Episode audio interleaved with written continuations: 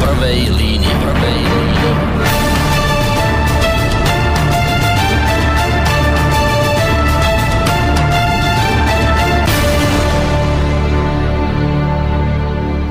Príjemný dobrý deň, vážení poslucháči, alebo príjemné popoludne, príjemný podvečer, dokonca ako už len chcete. Skrátka, dobre, vítajte pri počúvaní ďalšieho dielu relácie v prvej línii. Tí, ktorí nás sledujete pravidelne a podrobne sledujete predovšetkým náš program, Vás iste neprekvapím informáciou, že tu dnes v bansko štúdiu Rádia Slobodný vysielač opäť zaostríme našu pozornosť na povedal by som lesnickú tému, pretože, ako iste viete, my sa vlastne týmto témam u nás v tomto rádiu a špeciálne v tejto relácie venujeme dlhodobo. A treba povedať, že náš záujem o tieto témy vzrástol najmä potom, ako uzrel svetlo sveta návrh zákona o prevode pozemkov v národných parkoch uh, uh, pod riadenie rezortu životného prostredia, pretože táto norma ktorá zatiaľ teda prešla len prvým čítaním v parlamente, budí naozaj veľké e, také emócie. A kým rezort životného prostredia a mimovládni ekologickí aktivisti túto zmenu zákona vítajú, odborná verejnosť, teda lesníci, polovníci, ale aj ľudia, ktorí majú na starosti urbáre a tak podobne, títo všetci pred touto novelou varujú my sme sa tu takto posledne, keď nad tým rozmýšľam, my sme sa tu takto posledne zišli 8. septembra tohto roka a to bolo mimochodom tesne, teda deň pred jedným veľkým protestom, ktorý sa konal tu v Banskej Bystrici, konkrétne pred pamätníkom Slovenského národného povstania. To protestné zhromaždenie organizovali práve tí ľudia, ktorí dlhodobo kritizujú kroky ministra životného prostredia Jana Budaja, No a my sme sa vtedy o tejto akcii chystanej, vtedy u 8. septembra to bola ešte iba chystaná akcia, ona potom 9. septembra prebehla, ale už sme sa v rámci tejto relácie nestihli porozprávať o tom, ako to vlastne celé pred tým Múzeum Slovenského národného povstania vyzeralo, či tam prišlo dosť ľudí, e, či zaznelo to, čo zazneť malo, vôbec aký to malo ohlas aj povedzme v tej verejnej, e, v tej verejnej e, obci. No a tak som si povedal, že ja vám teraz, vážení poslucháči, pustím príhovor jedného z účastníkov a spoluorganizátorov tejto akcie. Berte to ako také možno motivačné video alebo skôr zvuk k našej dnešnej relácii. Tak, poďme na to, presúvame sa do 9. septembra pred Múzeum Slovenského národného povstania v rámci veľkého protestu, ktorý sa tu konal, o ktorom sme v relácii hovorili a poďme si vypočuť jedného zo spoluorganizátorov, ako to tam pred tým múzeum SMP vyzeralo. ďakujem, že sme sa takto stretli. Pretože keď sme sa neboli takto stretli, tak ten tam tej Bratislave, ten z tej my nesúhlasíme s týmto.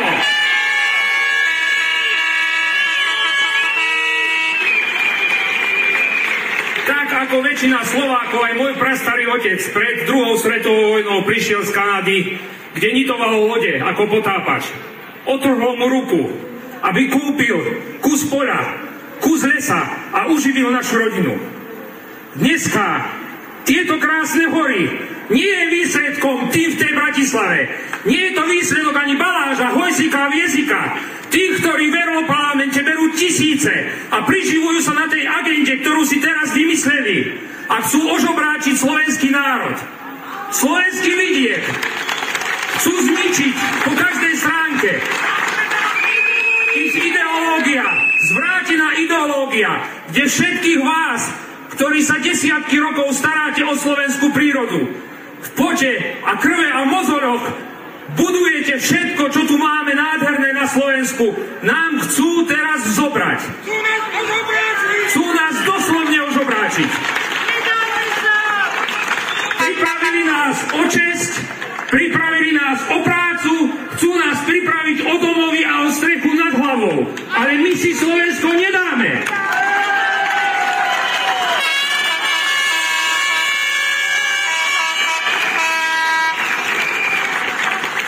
Slovensko odjak živa bolo agrárno-lesníckou krajinou. Odjak živa sa pásli na našich krásnych lúkach kravy, ovce a kozy. Odjak živa sme boli odchovaní na žinčici a odjak živa sme si našu prírodu vedeli chrániť, spravovať a zveľaďovať my. A na to nepotrebujeme pár múdrych hlav, ktorí len chcú všetko zdevastovať. A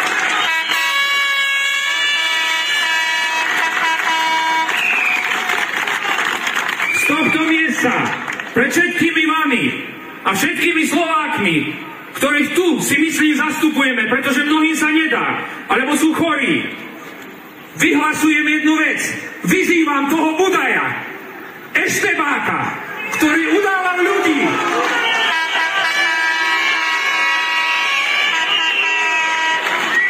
Aby odstúpil, pretože existuje dôvodné podozrenie zo šafárenia verejných zdrojov, rozkrádania eurofondov a všetkého, čo nás tu všetkých ožobračuje.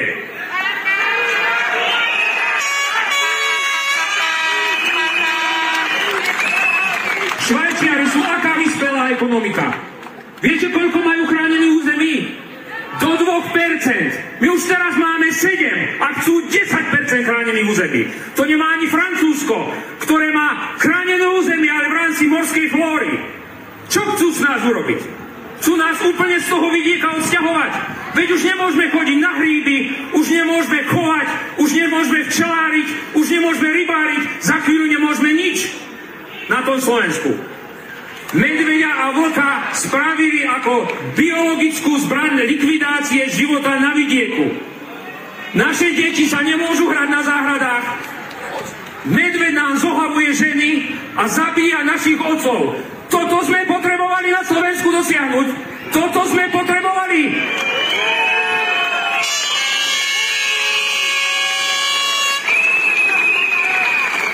Si neuvedomujú, že nás je 99%. To si neuvedomujú, že 2 milióny 700 tisíc ľudí žije na vidieku. Čo chcú s nami robiť? Veru si to uvedomia. Keď nepomôže tento protest, vo svite nás bolo 800. Tu je nás 1800 možno, možno oveľa viac. A pôjdeme do tej Bratislavy, vezmeme ťažkú techniku a my im ukážeme.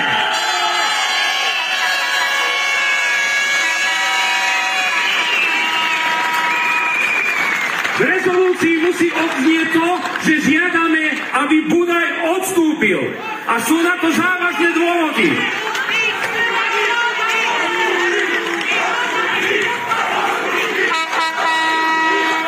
Absolutne nezvládol populáciu premnoženú medveďa hnedého.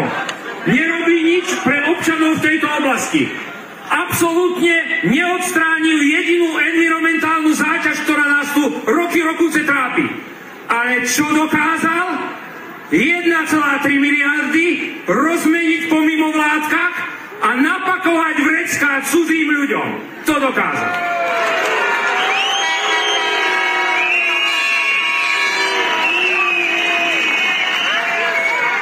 Za chvíľu neostane slovenský vidiek, budú len sisle napchávajúce sa Tatránkami, budú len medvede, budú len vlky a v konečnom dôsledku, kde budeme my? Kde je Slovensko? Kde sú Slováci? Kde sa na nás zabudlo?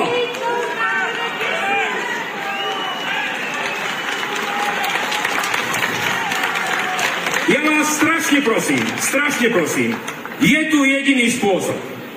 Celý ten parlament vymeniť a jedným ústavným zákonom zmeniť všetky zákony, ktoré doteraz táto vláda prijala. Dá sa to jedným ústavným zákonom. A my si naše Slovensko nedáme. A to je odkaz do tej Bratislavy. Pretože vidieť začína zajeť záhradami. Ďakujem pekne. No, tak motivačný zvuk máme za sebou, nabudený sme, môžeme sa pustiť do debaty, vážení poslucháči.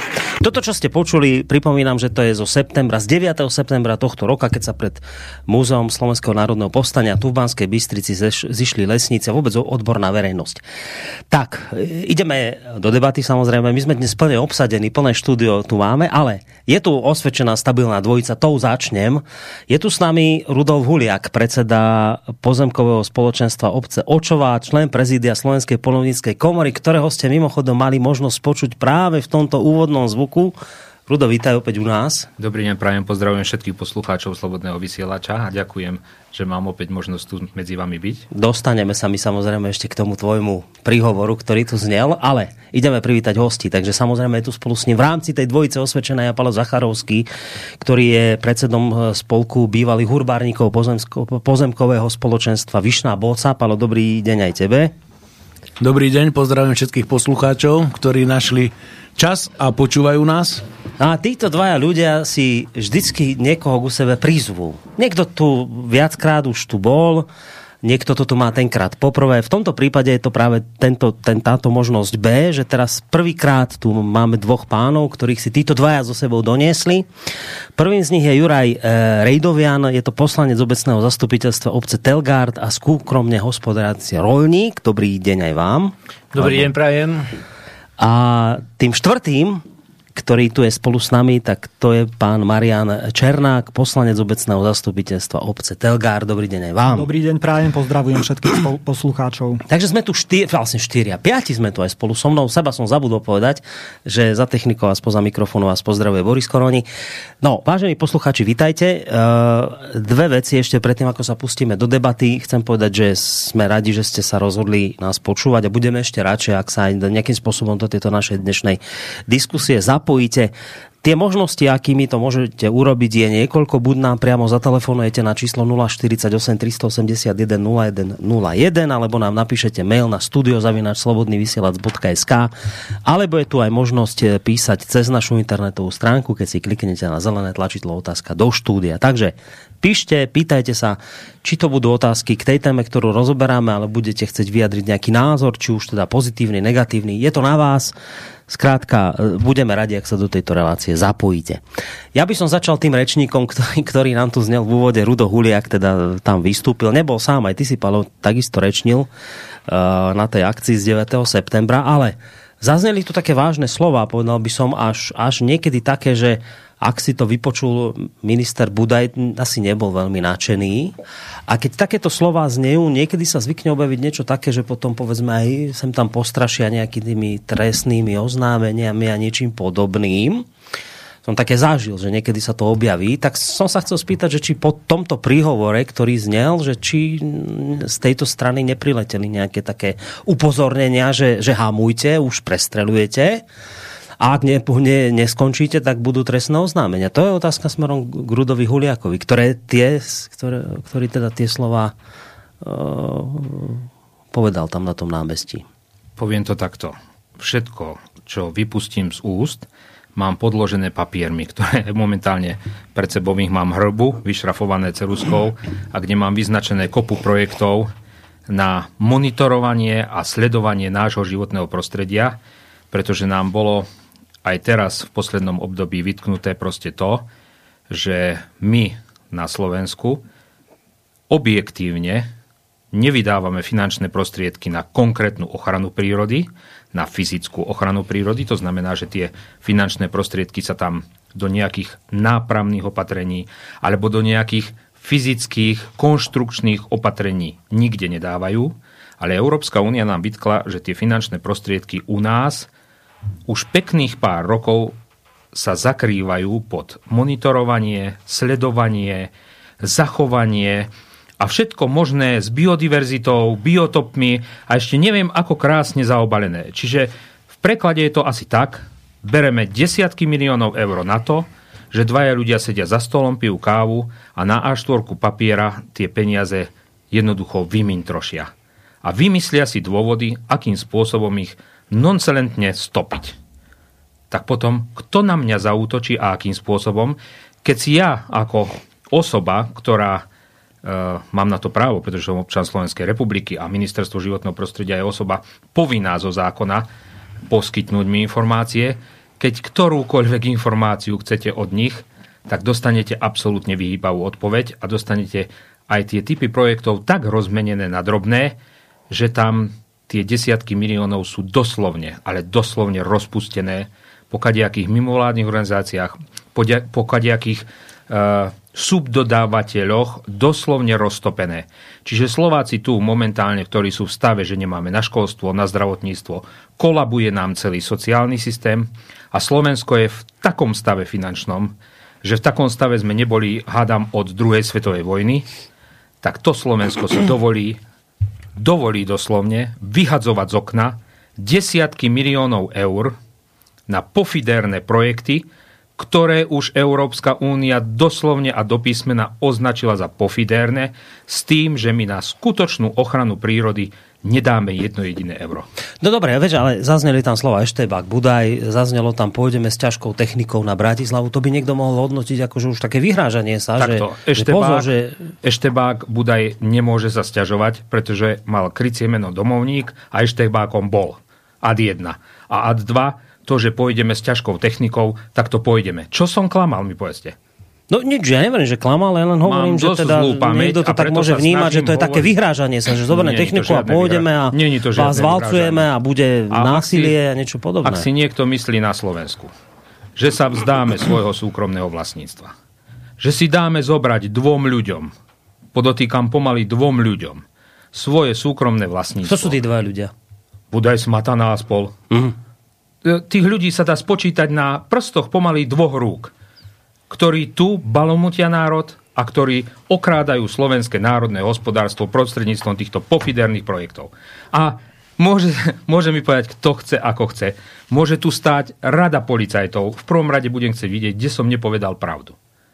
Pretože tie projekty o tom svedčia. Máme na to papiere. Dobre, čiže nikto, nikto sa neozval, skrátka. Nikto sa Potom- neozval. Dobre. A k čomu by sa ozval, sa chcem spýtať. No, mohli by niečo. Dobre, ale však Pálo, ty si bol tiež jeden z tých, čo tam rečnil. Keď to teraz takto s odstupom času zhodnotíš, tak sme mesiac asi zhruba po tej akcii, tak ako to hodnotíš? Splnilo to svoj účel, alebo skrátka, ako to vnímaš tak mes, s mesačným odstupom? To, čo sa udialo pred tým múzeum SMP. Určite to splnilo svoj účel, pretože ľuďom sa otvorili oči. Začalo sa nahlas hovoriť o problémoch, ktoré sa tu snažilo ministerstvo mimo vládok bagatelizovať. Oni jednoducho predostreli verejnosti verziu, že všetko bude úplne krásne, budeme na rúžovom obláčiku, žiadne problémy nebudú, peňazí máme dosť, všetko zaplatíme, zastrešíme a nebudeme mať s tým vôbec žiadny problém. A odrazu sa našli dvaja blázni, ktorí hovoria, že ono to tak nie je. Že tie ich sladké reči majú veľké diery, veľké medzery a to vykrytie tými financiami není až také úžasné a nádherné a hlavne čo sa jedná z hľadiska dlhodobého udržiavania tohto stavu, tak tam je veľká diera. Pretože ak má dneska niekto veľké oči, že z fondu obnovy dostane 1,3 miliardy a rozfláka ich medzi mimovládky a tým zabezpečí ochranu prírody, všetko navlečie pod meký turizmus, ktorý je ako šeliek, lebo máme tu iba dva faktory, ktoré budú fungovať v národných parkoch a to je bezzásah a meký turizmus. No bohužiaľ, vieme aj z histórie, aj z ostatných parkoch v susedných štátoch, že tieto dva faktory sú bohužiaľ veľmi zlé na to, aby vyriešili problémy tohto sveta. No niečo iné si myslí e, štátny tajomník Smatana. Nakoniec si ho pustil, on bol teraz nedávno v e, slovenskom rozhlase. Ale a k tomu sa samozrejme dostaneme, ale mňa zaujíma teda jednak aj, aj čo, čo vôbec verejná odbornosť hovorí na tento protest. Ja som sa tam išiel tak jedným očkom pozrieť vtedy pred tým mesiacom a videl som, že cupkali po meste ľudia v zelenom lesnici a tak, ale aj z prostredia ministerstva životného prostredia, aj od pána Smatanu, štátneho tajomníka, často počúvame, že teda ale nie všetci lesníci si myslia to, čo vy tu teraz rozprávate, že je to také rôznorodé, že niektorí lesníci stoja za vami, iní lesníci si zase myslia opak, že by bolo dobré tie e, pozemky pod e, národnými parkami dať pod e, rezort životného prostredia. Čiže vravia, že to nie je také jednoliaté, tak ako to, ako to vníma vôbec, alebo aké máte ohlasy od odbornej obce, to je na vás oboch ohľadom toho, ohľadom toho protestu. Prvá základná vec je, že toto, čo sa tu deje, sa deje celé zle. Čo My čo sa deje? staviame dom od komína. V prvom rade mala byť zonácia národných parkov za účasti odbornej verejnosti, za účasti akreditovaných inštitúcií, nie na základe vymapovania OZ Prales, kde máme historickú skúsenosť s pánom Jasíkom, ktorý označil za prales aj to, kde bol urobený zásah. Vieme o tom z Bielovodskej doliny. Boli sme pri tom po niektorí, zažili to na vlastnej koži. A za druhé, tento zákon, keď už sa mal realizovať, tak sa mal realizovať ako vládny návrh zákona. Všetky tie veci, ktoré budeme počuť potom v tých jednotlivých ukážkach, sú pritiahnuté za vlasy, nie sú na základe pravdy, pretože tam po niektorí z ministerstva mimovládok hrubo zavádzajú, ale to budeme mať čas. Áno, a to si pustíme, ale ja som sa ťa pýtal na to, že čo vravia tvoji kolegovia, odborná verejnosť na ten protest. Spokojní s ním boli, že splnilo to účel, čo oni na to vravia? Lebo, lebo ministerstvo životného prostredia vraví, nie všetci lesníci to vidia tak ako vy. Tak. A čakali by sme, že niektorí povedia, podľa toho, čo hovorí pán Budaj, že to ste robiť nemali, to nebolo správne tam pred tým múzeum SMP. Tak to sa pýtam na to, že čo vaši kolegovia na to vravia. Naši kolegovia, ktorí sa toho zúčastnili v hojnom počte, hej, keď si zoberieme, že vo svite prišlo protestovať 800, v Bystrici sa zišlo vyše 2000, tak tí hovoria jednoznačne, že toto malo svoj zmysel a jasne sme povedali, že tento trend proste odmietame. Ale za ďalšie, nemôžem povedať, že to bol len protest odbornej alebo lesníckej verejnosti. Tu už sa do tohto zapojili aj občania vidieka pretože následne beží to slávne SKUEV, vyhlásovania kostných lúk európskeho významu. A toto sa už bytostne dotýka občanov vidieka, pretože už sa tu šiaha na ich majetky, kde sa im bude obmedzovať hospodárenie.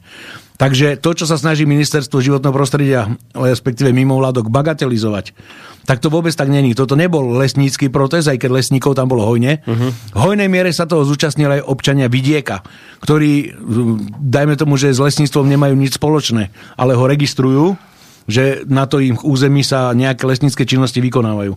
Ale tu už ide aj o to, že sa zmobilizovali aj tí občania vidieka, ktorí jednoznačne tam povedali, aj z ich reakcií bolo vidno, že túto praktiku, ktorá sa tu deje, odmietajú. Mm-hmm. Daj sa otázka aj na teba, Rudo, že vieš, počúvame od ministra, že teda nie všetci lesníci za vami stoja, nie všetci sú spokojní s takýmito aktivitami, tak preto zapýtam, že čo vlastne hovoria vaši kolegovia na toto ja vo svojom okolí nepoznám lesníka, ktorý by súhlasil s pánom ministrom Budajom.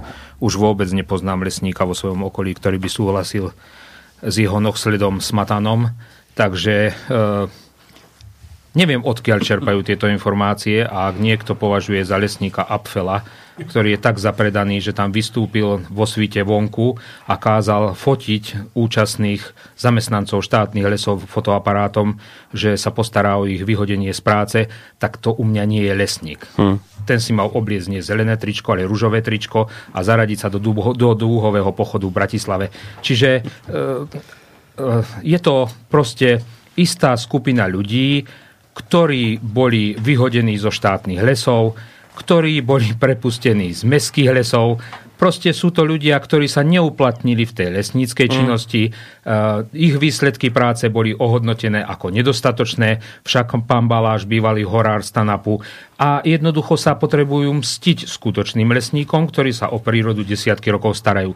Kde našli bez roboty, bez akejkoľvek námahy zdroj financií v štátnej ochrane prírody. A zodpovednosti hlavne. A zodpovednosti. Čiže vrajte, že skutoční lesníci a vôbec odborná verejnosť, ale nie len oni stoja za vami v tomto no, smere. Keď si vezmeme, že Budaj vyhlasuje, že má za sebou odbornú verejnosť. Viete, aká je to odborná verejnosť? Z, z environmentálnych fakult, ktoré sú hniezdiskom podobných ľudí ako Viezik, Hojsík a podobná Sebranka. To sú europoslanci. Kto, a, pre mňa je to Sebranka, ktorá nezastupuje záujmy občanov Slovenskej republiky, ale svoje vlastné a kadejakých mimovládnych organizácií, ktoré jednoducho odčerpávajú verejné zdroje zo Slovenska.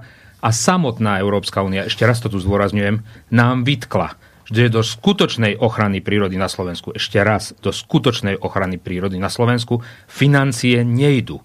Sú to desiatky miliónov, podotýkam, Všetko sa len monitoruje a sleduje. A mám tu doklady pred sebou mm. z jednotlivých projektov, kde všetky peniaze idú na obu, sledovacie zariadenia, ornitologické pomôcky, fotopasce, objektívy a rôzne statívy a rôzne fotoaparáty a optické pomôcky. To všetko sú zariadenia, ktoré títo páni využívajú pre vlastnú potrebu. Čiže keď ja pôjdem po hore, nafotím si rastlinku, upečiem si slaninku, natočím infantilné videjko a môj plac sa rádovo pohybuje v tisíckach eur, nebudete hmm. to robiť aj vy? Nám treba ešte povedať jednu vec, že tá odborná verejnosť, na ktorú sa toto ministerstvo mimovládok vlastne odkazuje. Áno, že akože nie sú všetci na vašej strane. To sú väčšinou tí zamestnanci, alebo uh, poviem príklad nejakí uh, aktivisti v neziskovkách, ktorí sú priamo závislí na grantoch. Oni sa naučili, že z grantov sa dá pohodlne žiť, kvázi už sú teraz aj nezávislí od nejakého štátneho rozpočtu, pretože vieme, že nejaký dekan fakulty kedy si povedal, že mne je jedno, koľko mi dajú zo štátu peňazí a fakultu uživím z grantov, ktoré dostávam. Takže takto si ich ministerstvo mimovládok kupuje a potom títo funkcionári tzv.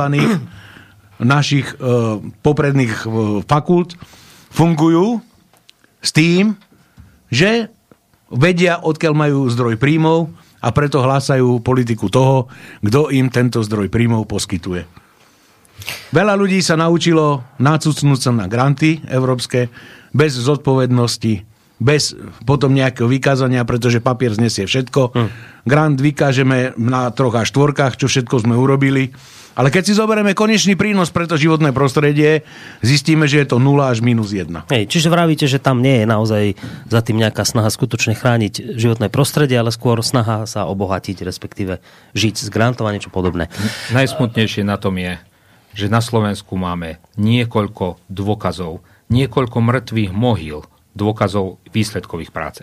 Ale na Slovensku máme aj takisto niekoľko pamätníkov, doslovne pamätníkov výsledkov práce, desiatky rokov lesníkov, našich otcov a starých otcov, do akého stavu mohli našu prírodu aj dostali. A na základe týchto, na základe týchto podotýkam pracovitých rúk našich predkov sa môžu dneska títo vyciciavači štátnych, ako aj eurozdrojov, takýmto spôsobom nehanebným priživovať na celej slovenskej spoločnosti.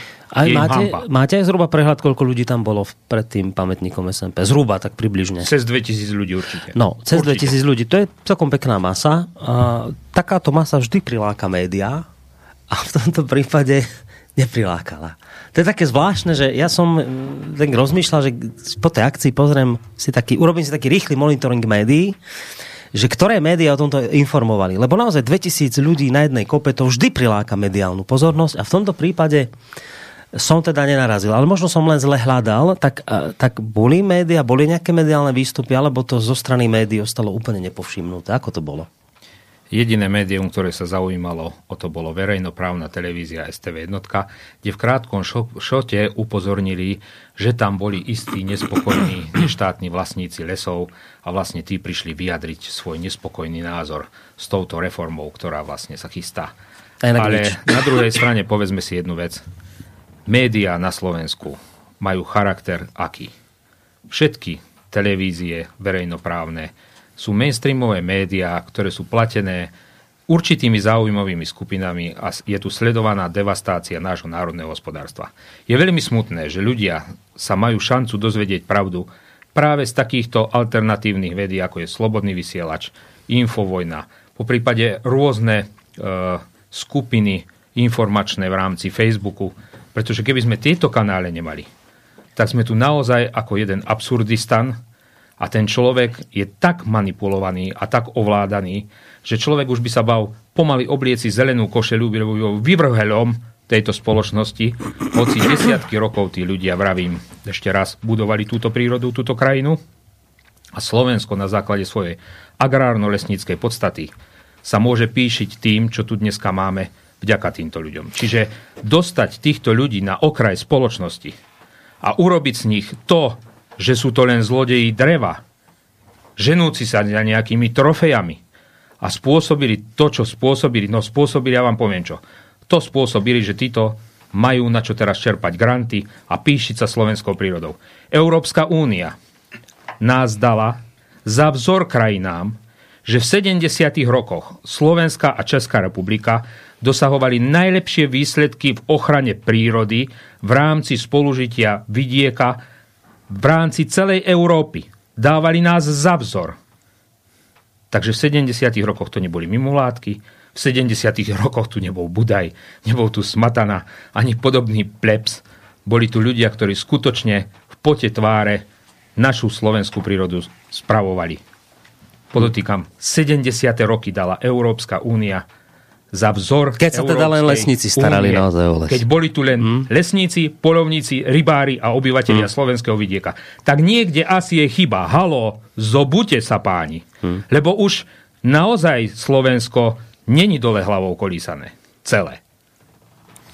Čo sa týka tej medializácie, vyše 2000 ľudí v Banskej Bystrici média prehliadali. O mesiac, myslím, že neskôr, myslím, keď bolo prvé čítanie pred Národnou radou, sa tam zišlo asi 92 alebo 95 ekoteroristov. To bola tá mienkotvorná väčšina v tejto republike, ktorá je, ktorí prišli vlastným životom bojovať za tie národné parky, ktoré my chceme údajne zničiť, podľa ministerstva mimovládok, čo je zase ďalšia hrubá demagogia, pretože my sme neprotestovali proti národným parkom, ale proti spôsobu, proti tej hnusnej novele cez poslanecký návrh, ktorý chcú urobiť. A tam boli všetky médiá, predháňali sa, ako títo ekoteroristi chcú zachrániť vlastným telom národné parky. Takže 2000 ľudí na jednej strane je nič, lebo však to sú len lesníci a ľudia, obyvateľia vidieka, ktorí prišli povedať svoju nespokojnosť ale 95 ľudí, ktorí sa tam natiahli s nejakými transparentikmi pred parlament, tak to je tá mienkotvorná väčšina, ktorá tu nám bude diktovať tej malej väčšine, lebo schválne hovorím malej väčšine, lebo oni si tvária, že ako ich 95 sú proste, to je celá mienka celého Slovenska, celé Slovensko to chce. Takže títo boli v médiách, nebolo jedného denníka alebo proste novin, kde by neboli uvedení. Hmm. No a tu sa položme na otázku jednu. Do čoho ideme dávať peniaze? Do ochrany prírody alebo do prezentácie masmediálnej politiky? Ja viem, že lesníci toto pocenili a obyvateľia vidieka takisto túto masmediálnu propagandu, ktorá ich valcuje a nakoniec ich aj prevalcovala. Ale myslím si, že aj vďaka tomu protestu Bystrici sa verejná mienka začína obracať. Ľudia si začínajú uvedomovať, kde je ich miesto, kto im chce dobre a kto vlastne usiluje o to, aby ich vo svojom využívaní majetku znevýhodnil. Ale tu už nejde len o využívanie majetku. Tu ide o živobytie, doslova a do písmena. Pretože vidíme, že ceny nám rastú zavratným spôsobom, mzdy sa až tak rýchlo nezvyšujú a keď vám teraz ešte zoberú a obmedzia vás na možnosti privyrobiť si nejaké peniaze alebo dopestovať si svoje veci, tak toto je už o ohrození živobytia obyvateľov na vidieku. Hmm. No, treba povedať naozaj, a to treba zdôrazniť, treba si to uvedomiť, to, čo povedal aj Rudohuliak, to, čo teraz hovorí uh, Palo Zacharovský. My to naozaj počúvame roky z prostredia rôznych médií, e, mainstreamových, ale takisto aj z prostredia ľudí, ktorí si hovoria mienkotvorní, osobnosti a tak. Vždy z ich strany počujeme slovko občianská spoločnosť. Treba podporovať občianskú spoločnosť. Pred tým mesiacom sa pred pamätníkom SMP zišla občianská spoločnosť. Lebo ľudia sú občianská spoločnosť. Tam sa zišla istá časť občianskej spoločnosti, ktorá s niečím nesúhlasila. A čo ste urobili mainstreamové médiá? Proste ste si to nevšimli. Vy ste odignorovali 2000 ľudí. 2000 ľudí z občianskej spoločnosti ste odignorovali, pretože hovorili niečo, čo sa vám nepáči. A áno, poviem to tak, ako to povedal Rudo Huliak, nebyť takých médií, ako je Slobodný vysielač, Infovojna ostatné, tak sa o takejto akcii ani nedozviete. Je to mediálny prístup, je to v poriadku, keď takto sa médiá správajú? Nechám túto otázku otvorenú, ale treba si to naozaj uvedomiť, že to takto funguje na Slovensku. Keď je niečo, s čím nesúhlasíme, je to občianská spoločnosť, ale nepáči sa nám, lebo razia nejaké zvláštne teórie, ktoré sa nám nepáčia, tak to mediálne odignorujeme. Ale pritom si hovoríme, že sme objektívne médiá. Ešte jedna otázka k tomu protestu a posunieme sa ďalej. Zaznelo tam od teba, Rudo, že vy vyzývate aj Budaja na odstúpenie. Mám pocit, že nejako nezarezonovali u neho tieto vaše výzvy. Tak ako to s týmto jeho odstúpením? Myslíte ste to vážne? Stále na tom trváte? Alebo ako to vlastne je teraz s týmto? Vzhľadom k tomu, že pán minister mimovládnych organizácií má chrbticu gumového medvedíka kúpeného v sáčku na pumpe, asi sa ho takéto veci príliš nedotýkajú. E, hambil by som sa, doslovne a do písmena by som sa hambil, keby som predložil prostredníctvom poslaneckého návrhu do Národnej rady zákon, ktorý nemám podložené jedinou jednou štúdiou, stojí tak na slamených nohách a jednoducho ani nedokážem základné, triviálne princípy tohto predkladaného zákona potvrdiť, podložiť alebo nejakým spôsobom obhájiť. E, čo taký minister životného prostredia? Pozrite sa, kam dostal populáciu medveďa hnedého na Slovensku. E, je strašne veľa dôvodných podozrení o manipulácii s finančnými prostriedkami. E, myslím si, že odignorovať 2000 ľudí nebol problém v Banskej Bystrici, keď prezidentka si dovolí odignorovať 600 tisíc ľudí podpísaných pod e, vyžiadané referendum.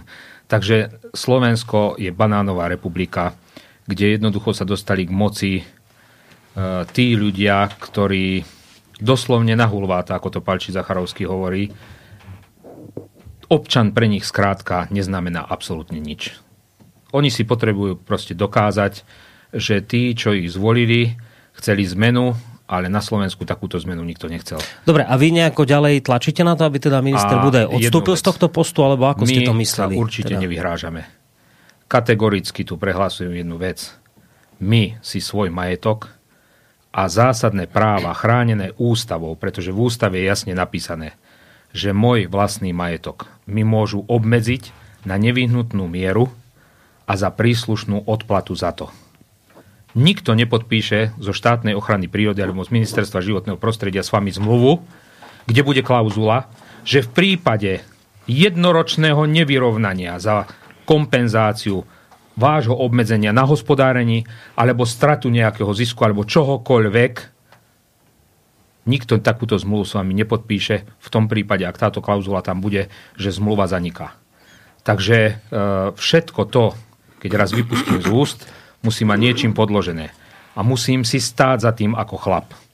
Ale asi tie praktiky zastrašovania štátnych zamestnancov, pretože je verejne známe, že štátni zamestnanci dostali prípis od generálneho riaditeľa štátnych lesov, že sa nesmú vyjadrovať. Absolútne. Čo sa týka lesníckých záležitostí, čo sa týka e, záležitostí či už polovníckých, či, či už k populácii medveďa, či už k samotnej krajinotvorbe, či už k zákazom jednotlivých asanácií e, spadnutých po vetrovej kalamite ohnízk, ako je tomu momentálne v Čiernováhu, e, kde hrozia obrovské miliardové škody, tak asi ten nátlak, ten teror a tá demokracia v tomto štáte je vysvetľovaná po svojom.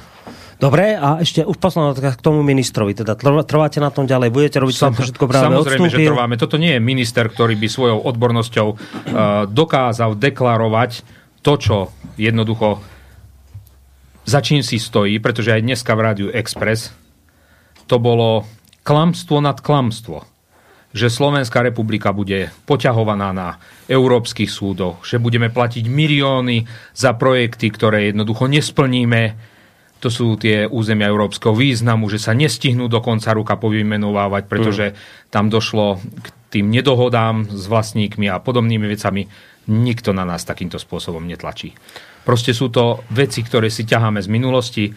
Boli aj napríklad, dneska sa tam oháňal projektom Hlucháňa, boli tam spomenuté niekoľko miliónové čiastky za to, že budeme platiť, že je nedostatočná ochrana hlucháňa. Mám v rukách niekoľko projektov, ktoré začali v roku 2007 až 2013 v hodnote pomaly 20 miliónov eur 20 miliónov 915 216,9 milióna eur sa vynaložilo už na rôzne vtáčie územia, na biotopy hlucháňa, všetko, čo s ním súvisí.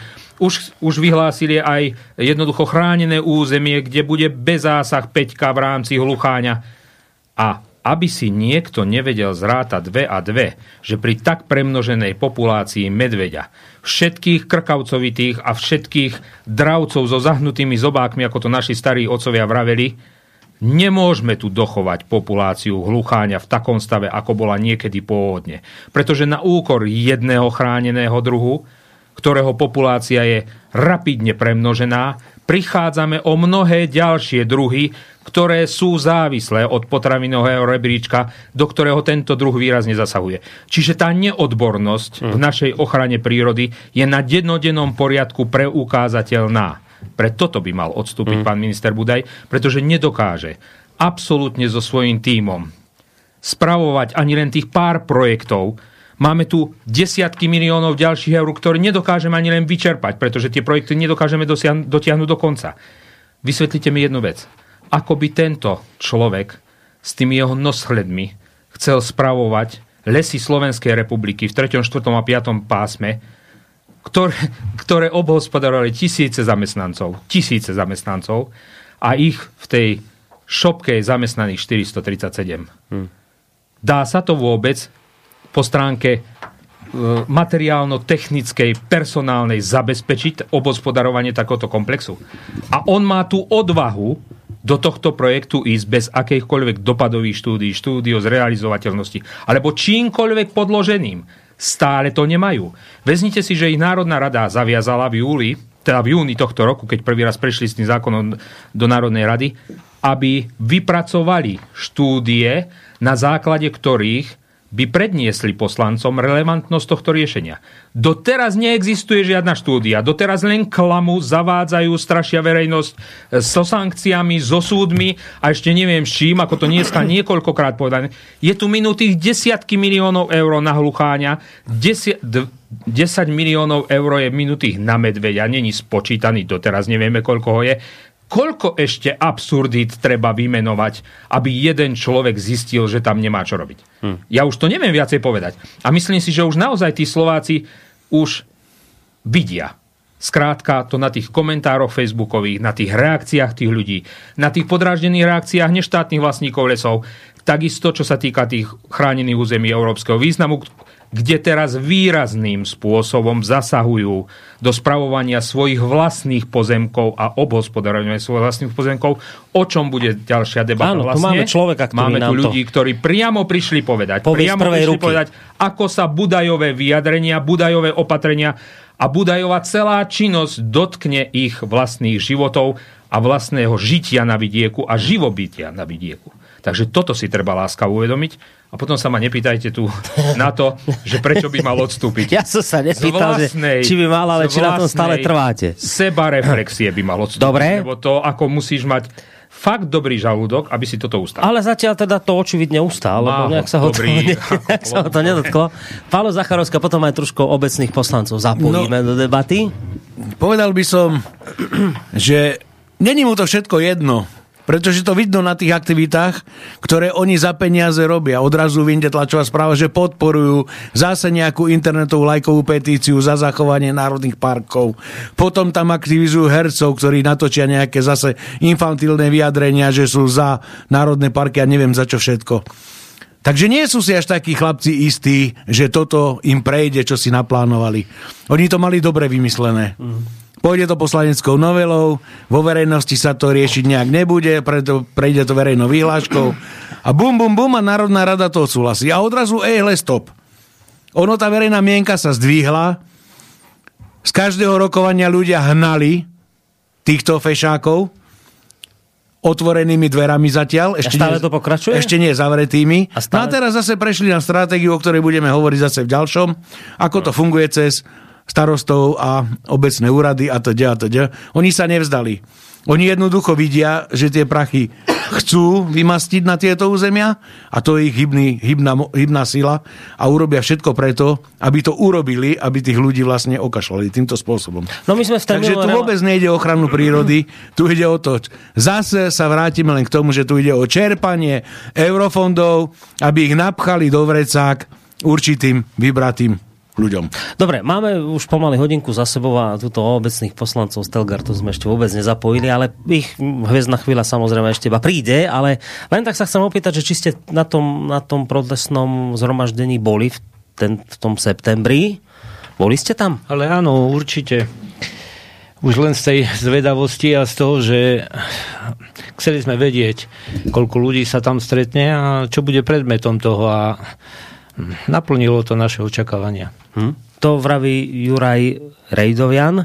A čo Marian Černák? Bol tam ja, tiež? Ja som sa taktiež daného protestu zúčastnil e, z toho dôvodu, že to, čo sa deje na obciach, ako sa realizuje samotné, samotné zaraďovanie e, území európskeho významu, tak e, to trápi celý vidiek vlastne. Všade, kde tie dané rokovania prebiehajú, sú ľudia nespokojní, či to je na Hore Hroni, na Liptove, mm. Oráva, Kisuce z, každého, z každej lokality je podobná odozva a hlavne z tohoto dôvodu som bol prejaviť svoj občianský názor a vyjadriť protest. My si, my si teraz pustíme, ja som si urobil také zostrihy, lebo teraz Juraj Smatana bol v slovenskom rozhlase a vypočujeme si tam rôzne jeho názory, ale ešte predtým sa opýtam, lebo vy ste obecní poslanci a často sa rieši práve toto, že tá, ten, ten zákon, ktorý vlastne, vďaka ktorému majú prejsť e, pozemky pod národnými parkami pod ministerstvo životného prostredia, hovorí sa o bezásahu, o nejakom mekonturizme a sem tam vystúpi nejaký starosta, nejaký primátor a on hovorí, počujete, ale to je hrozné, že my tu prídeme o robotu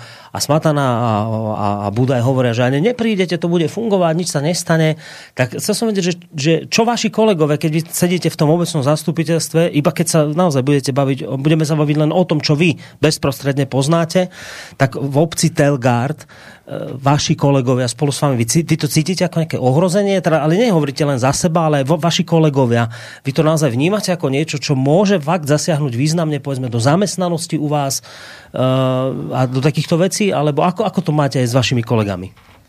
No ja by som na to odpovedal tak. Jeden kolega, takisto poslanec obce Telgard, Peter Vlček, prevádzkuje reštauračné zariadenie s ubytovaním a momentálne žije z mekého turizmu. Hej. Uh-huh. Meký turizmus v praxi znamená, pokiaľ sa mu chcú e, ubytovávať ľudia, prvotná otázka, keď mu volajú, že či má voľné ubytovanie, je, ako je bezpečná dan- daná lokalita, že či sa tam vyskytujú medvede, nevyskytujú medvede. Uh-huh. A z tohoto dôvodu prichádza o veľký počet klientov, lebo jednoducho ľudia sa boja. Hej.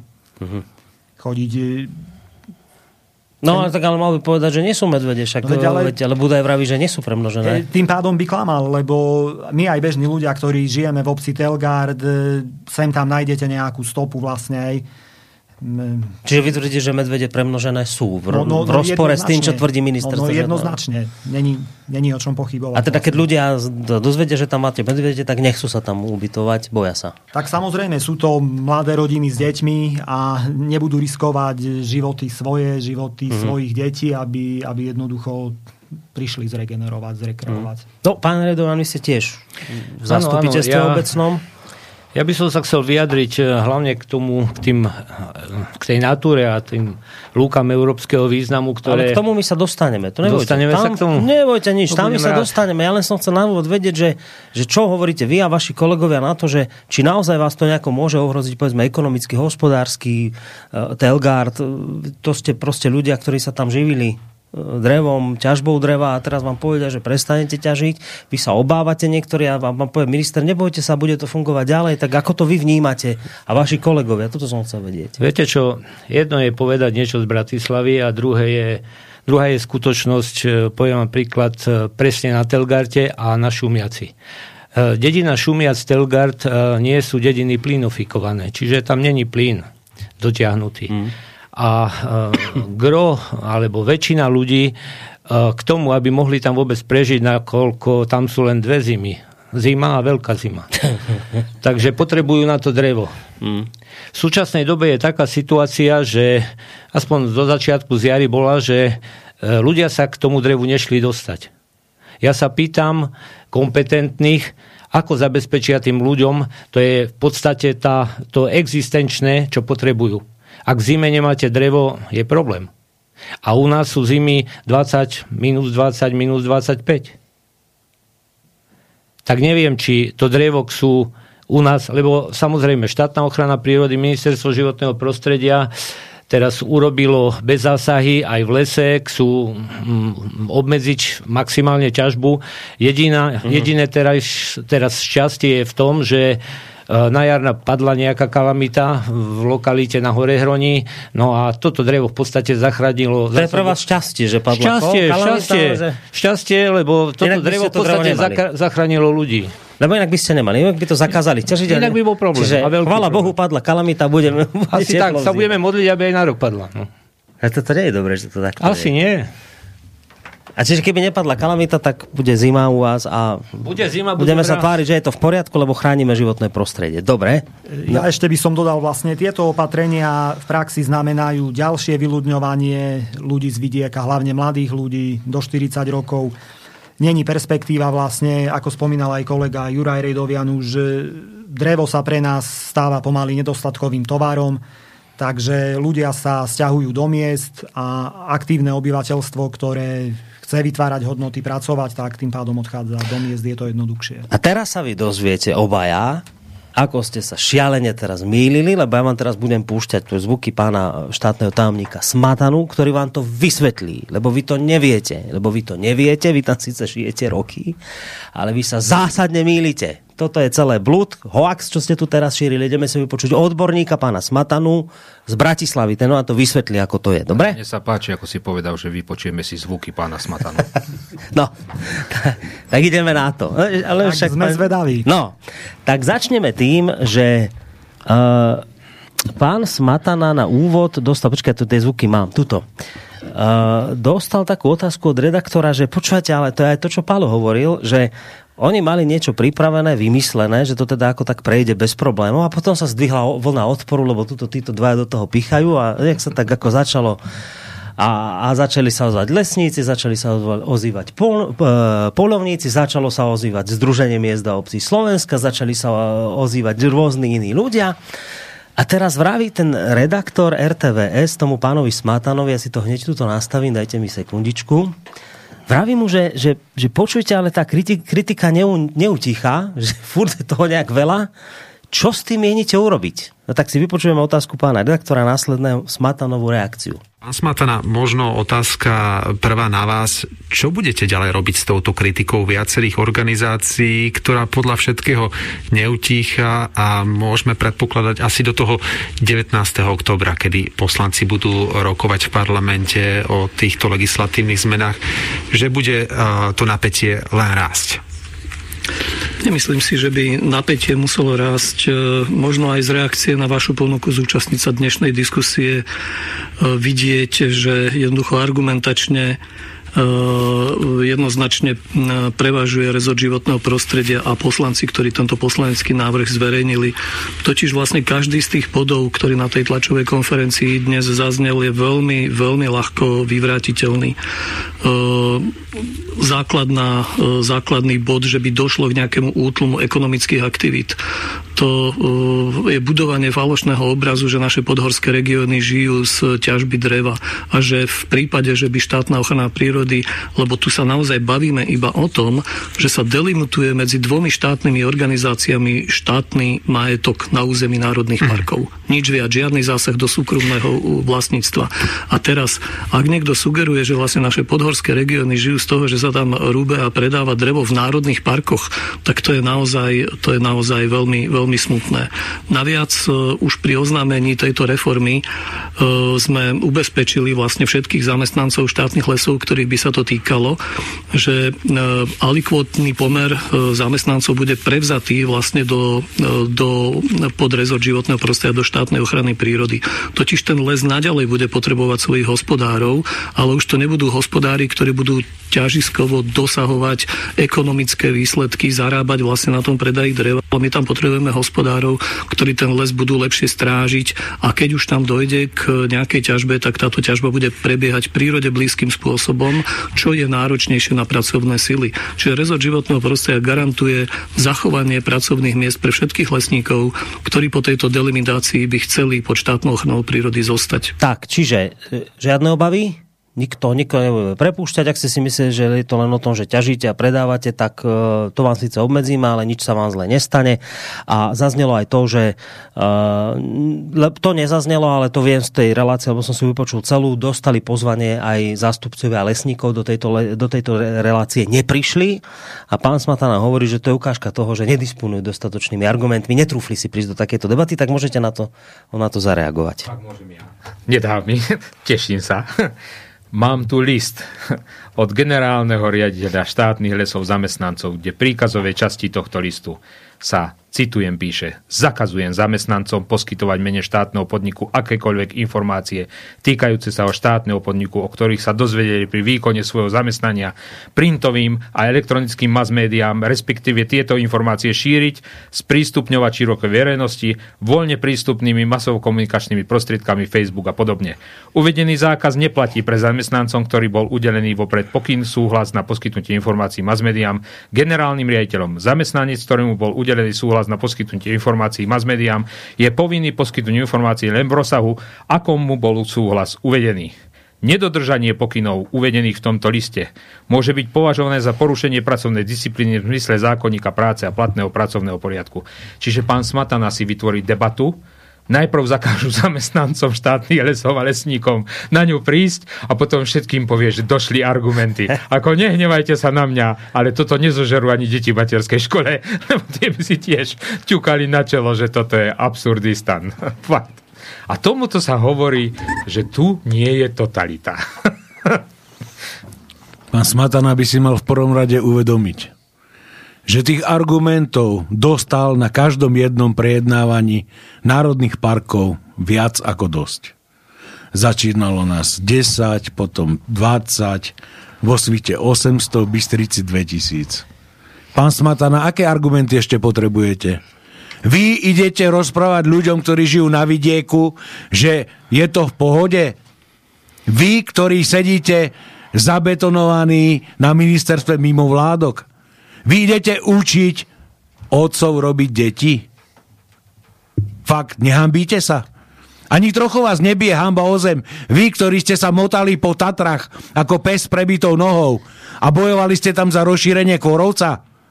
A teraz nám ide povedať, že nám došli argumenty.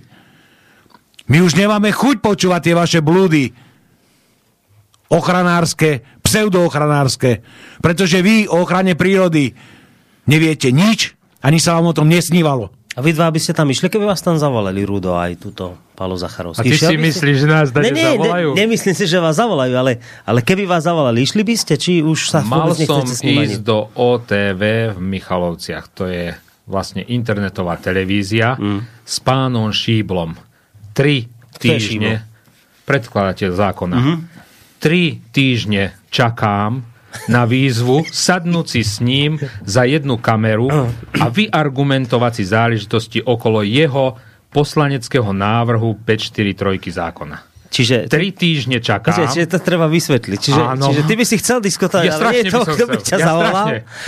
To je jedna vec, že nie je to, kto by ho zavolal a druhá vec, že potom ale bol aj zákaz vôbec, aby prišiel niekto diskutovať a smata na to uzavrie, nič ne, neprišli, ne, došli argumenty. Dobre. To je... Samozrejme, veď my máme no. v mass všetky otvorené dvere, veď od nás sa bijú. Ja mám taký plný diar, že neviem, kde mám skočiť skoro. My nestíhame odmietať tie televízie, aby sme nikoho neurazili. Došli argumenty, to sme počuli od pána Smatanu. Dobre, spolu s ním tam bol aj pán Apfel, to je človek zo štátnej ochrany prírody. Eduard. A to je tá odpoveď na vás dvoch, lebo teraz neviem, či vy sa v Telgarte obávate len toho, že či nebudete mať čím kúriť, alebo či sa bojíte aj toho, že by mohli prísť ľudia o prácu. Ako to máte? Že, že obávate sa, že, že povedzme mohla aj stupnúť nezamestnanosť u vás? Pán Černák. Tak samozrejme, obávame sa aj toho. Tí ľudia, ktorí sú zamestnaní v rámci štátnych lesov ako subdodávateľia napríklad na pestebnú činnosť a na tieto práce v lesoch, tak tým reálne hrozí, že o tú prácu prídu. Obávate sa zbytočne a vám to vysvetlí pán Apfel. Strach, že by ľudia prišli o robotu, samozrejme, ako dá sa to pochopiť, tí vlastní vykonávateľia tých ťažbových činností, keďže tých kubíkov bude menej, tak tej roboty bude menej, ale tá práca bude náročnejšia, čiže veľká časť tých pracovníkov bude mať robotu a vlastne zarobia si také isté množstvo finančných prostriedkov ako doteraz, ale za menej kubikov, lebo to bude náročnejšie. Mm-hmm. To je jedna stránka. A druhá stránka veci je, že my chceme vlastne tie národné parky alebo les, lesné porasty do budúcna manažovať ináč. Aj napríklad obrovský problém a strach je do šírenia likožruta. Tam v súčasnej dobe najmodernejšie spôsoby alebo princípy ochrany takýchto porastov je cez odkorňovanie. Čiže my budeme potrebovať obrovské množstvo ľudí na, na práce následné, ktoré vzniknú, ja neviem, z tých náhodných činiteľov. To je jedna stránka veci. A ďalšia stránka je, že Národné lesnické centrum vo svojich analýzach vyhodnotilo, že vlastne e, živnostníci v v ťažbových činnostiach v lesnom hospodárstve, sú čo sa týka veku najhoršie v rámci národného hospodárstva, že tam je veľmi veľa vlastne zamestnancov alebo živnostníkov, ktorí majú vysoký vek, takisto stroje majú prestárle, čiže je predpoklad, že vlastne prirodzený úbytok týchto živnostníkov nastane úplne že prirodzene. V podstate s tým som sa stretol aj v lesníckej prevádzke, že už pomaly nebolo s kým robiť. No, Takže bude úbytok, tak či onak. Čiže tí, ktoré teraz robia, bude ich tak či onak menej. Zároveň počuli sme, že budete vyrábať nejakú dôležitejšiu či komplikovanejšiu prácu, čiže tu mať budete. A navyše, navyše, treba obrovské množstvo ľudí na odkvorňovanie. Čiže nebojte sa, pán Černák, roboty budete mať vyše hlavy. No, Palo chcel reagovať a potom ma zaujíma, čo na to poviete. No, takže k pánu Apfelovi. Oj, tento múdry lesník, ktorého poslali z mestských lesov kade ľahšie, pretože asi tam robil na miesto práce vietor. Prvá vec. Ak šopka má projekt, kde pri prečisťovaní chodníkov za zrezanie stromu za kubík bere 75 až 80 eur, tak som zvedavý, z čoho chcú platiť tých pilčíkov, ktorí za kubík od zrezania, odvetvenia a priblíženia na dôzne miesto dostávajú od 18 do 24 eur. Keď má 24 eur, môže sa vriť kopnúť, prepášte mi za ten výraz, a je celý šťastný, že dostal takéto peniaze za prácu. To je to stiažené, hej? čo má byť, ktoré oni garantujú, že to budú robiť. No fantázia, pán Apfel.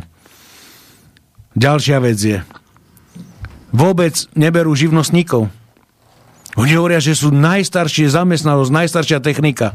Však áno, veď doteraz do toho lesného hospodárstva neprišli žiadne dotácie na nákup novej techniky. Žiadne dotácie na to, aby im pomohli zaobcarať si kone pre prírode blízke hospodárenia. Neviem, doteraz sa hospodárilo ako. Ale odrazu prišli na to, že najstaršie, že nebolo s kým robiť. Ono je, pán Afel, kde a s kým robiť. Je. Len by muselo byť kde robiť. To je základná otázka. Tu nám hovoríte, že bude treba veľa pracovníkov na odkorňovanie. Tak mi povedzte, z akého dôvodu štátna ochrana prírody zakazuje spracovať kalamitu. Ale viete, čo ešte zakazuje? Zakazuje sa aj odkvorniť. Tak mi povedzte, o čom to trepete, pretože vy už ani neklamete, vy už rovno trepete tu na nezmysly. Na jednej strane chcete odkorňovať a na druhej strane vašimi stupidnými rozhodnutiami, ktoré píšu šéfovia okresných úradov životného prostredia, ktorí majú dvojmesačný kurz, zakazujete sa vôbec dotknúť na zem spadnutých stromov. Pán Apfel, to není vysoké napätie, že sa nemôžete dotknúť na zem spadnutých drotov. Toto je padnutá kalamita, ktorú treba spracovať. Inak hrozí premnoženie kvorovca. No, ideme tak urobiť... mi toto už konečne povedzte, keď ste takí múdri, máte toľko argumentov, tak toto mi vyargumentujte. Na jednej strane chcete viacej odkorňovať a na druhej strane to zakazujete. Ešte vám to nedošlo, tá schýza, čo máte v hlave? Ideme trošku, Palo vypustí paru, lebo máme posluchača na linke, dáme mu priestor a potom pán Černák aj pán Redovia na mňa bude zaujímať, čo aj vy poviete. Na to dobrý večer, nech sa páči.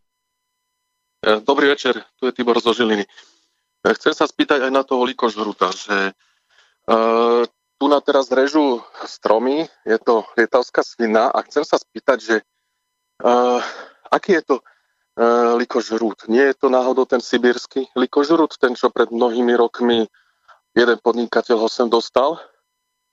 A, a potom ešte chcem sa spýtať aj na lisicu, čo je pri Žiline, dedinka, že či náhodou toto tiež nepatrí do oblasti ochrany, vyššieho stupňa ochrany e, s európskym významom. A potom ešte na Európsku úniu. E, Európska únia, dokonca som vám posielal pánovi Huliakovi pred, pred hodinkou také videjko na YouTube, že Európska únia chce zakázať, aby sme pestovali, aby sme dovážali a chce to dať nejakým príkazom, nejakým nariadením či čo, uh, exekutívnym.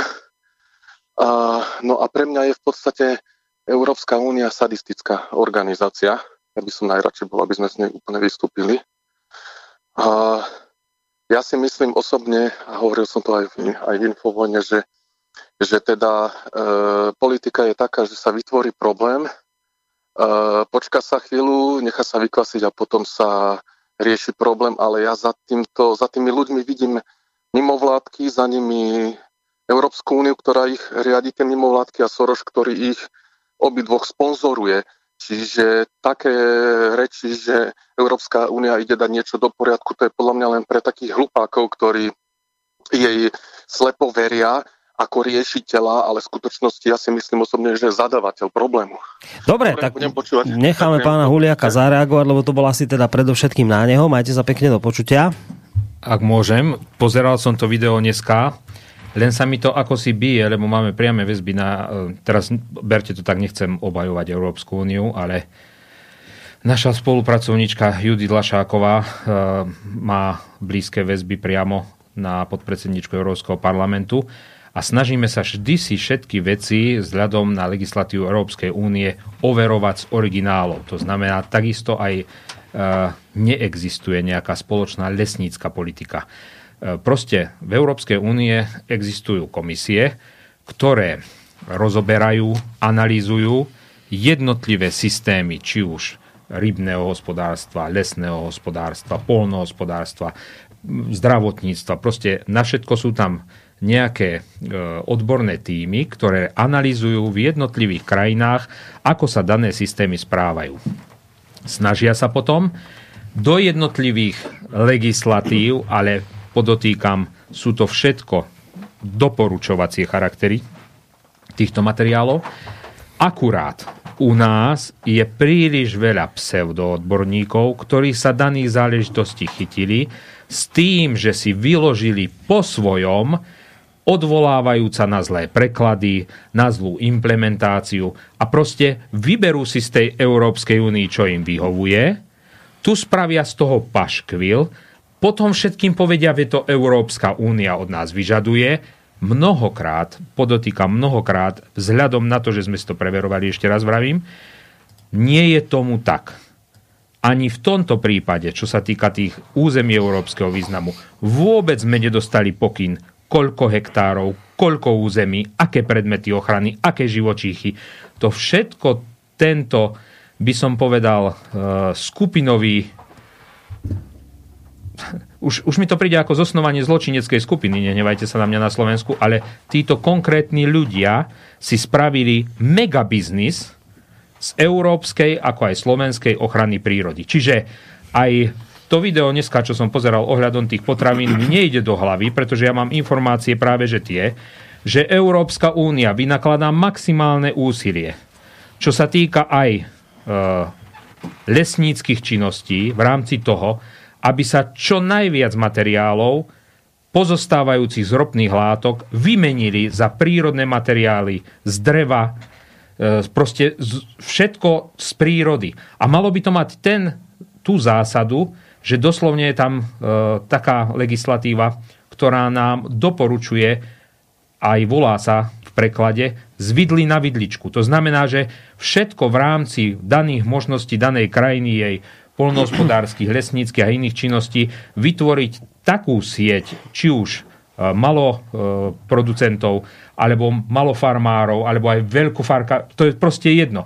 Proste ten systém, aby sme z tej vidly na vidličku, znamená to, čo vypestujeme vo svojom bezprostrednom okolí aj spotrebovali. Da. Maximálne do 50 km. Tým pádom sa odbúrajú e, nákladáky, ktorých sem chodí pomaly už tisícka denne. A všetky tieto záležitosti. Preto aj to video dneska o tých potravinách, kde Európska únia ide výrazným spôsobom obmedziť vlastne výrobu potravín, ba až zakázať výrobu určitých potravín. Naopak Amerika nakupuje, tam bolo v tom videu uvedené, že vykupuje e, dokonca všetky lode v rámci sveta voľné, aby zvážali potraviny a za, zabezpečovali sa potravinami a ochudobňovali európsky kontinent. E, dosť mi to príde také v tomto slova zmysle, že sa bijú tieto No, dáme si ešte jeden telefonát, máme opäť niekoho na telefónne linke a potom ešte otázka na pánov poslancov a potom si dáme prestávočku hudobnú. Dobrý večer. Dobrý večer. No nech sa páči, už vás počúvame. Počúvate ma, áno. Takže mm. na Margo toho príspevku presunu pracovníkov Lesov Slovenskej republiky pod štátnu ochranu prírody. Tak ešte, prepačte, Miro Ružomberok. Uh, len takýto poznatok z praxe, my ako dodávateľia pre Lesy Slovenskej republiky máme každodenný kontakt s týmito pracovníkmi, ktorí sú zamestnancami ani jeden z nich tam nepôjde toho dôvodu, že ich jasné vyjadrenie je, že oni nebudú šikanovať ľudí, ktorí sa budú prechádzať po lese s nejakým oznakom štátnej ochrany prírody. Oni sú lesníci a oni sú zvyknutí sa starať o les. Sú to proste výrobári a nie strážcovia nejakých ľudí. A teraz otázka na našich hostí. Páni, dobre ste povedali 92 kusov pred parlamentom nedávno. Ale zamyslíme sa nad jednou vecou. 19. oktobra je druhé čítanie novelizácie 543. Čo ideme spraviť? Ideme do tej Bratislavy? Keďže ste veľmi počúvané rádio, táto ich odpoveď by mohla byť zároveň aj signálom. Ďakujem. Ďakujeme veľmi pekne. Tak otázka je, že či ideme začať s vysťahovaním. Nejaký takýto signál zaznie. Počkaj, Pálo, vydrž. Ešte na to odpoviete, ale som sluboval túto pánom poslancom, že aj na nich otázka, lebo o tom sa bavíme. Nebojte, pôjdeme k tým lúkam za chvíľku. No, ešte hodinku pred sebou vyše, takže kľud. Všetko stihneme, nebojte. A toto je dôležitá otázka. Vy, vy tam žijete na tom Telgárte a vy sa obávate Jednak či bude čím kúriť, či budeme mať prácu, hovoríte, no bojíme sa, že nebudeme.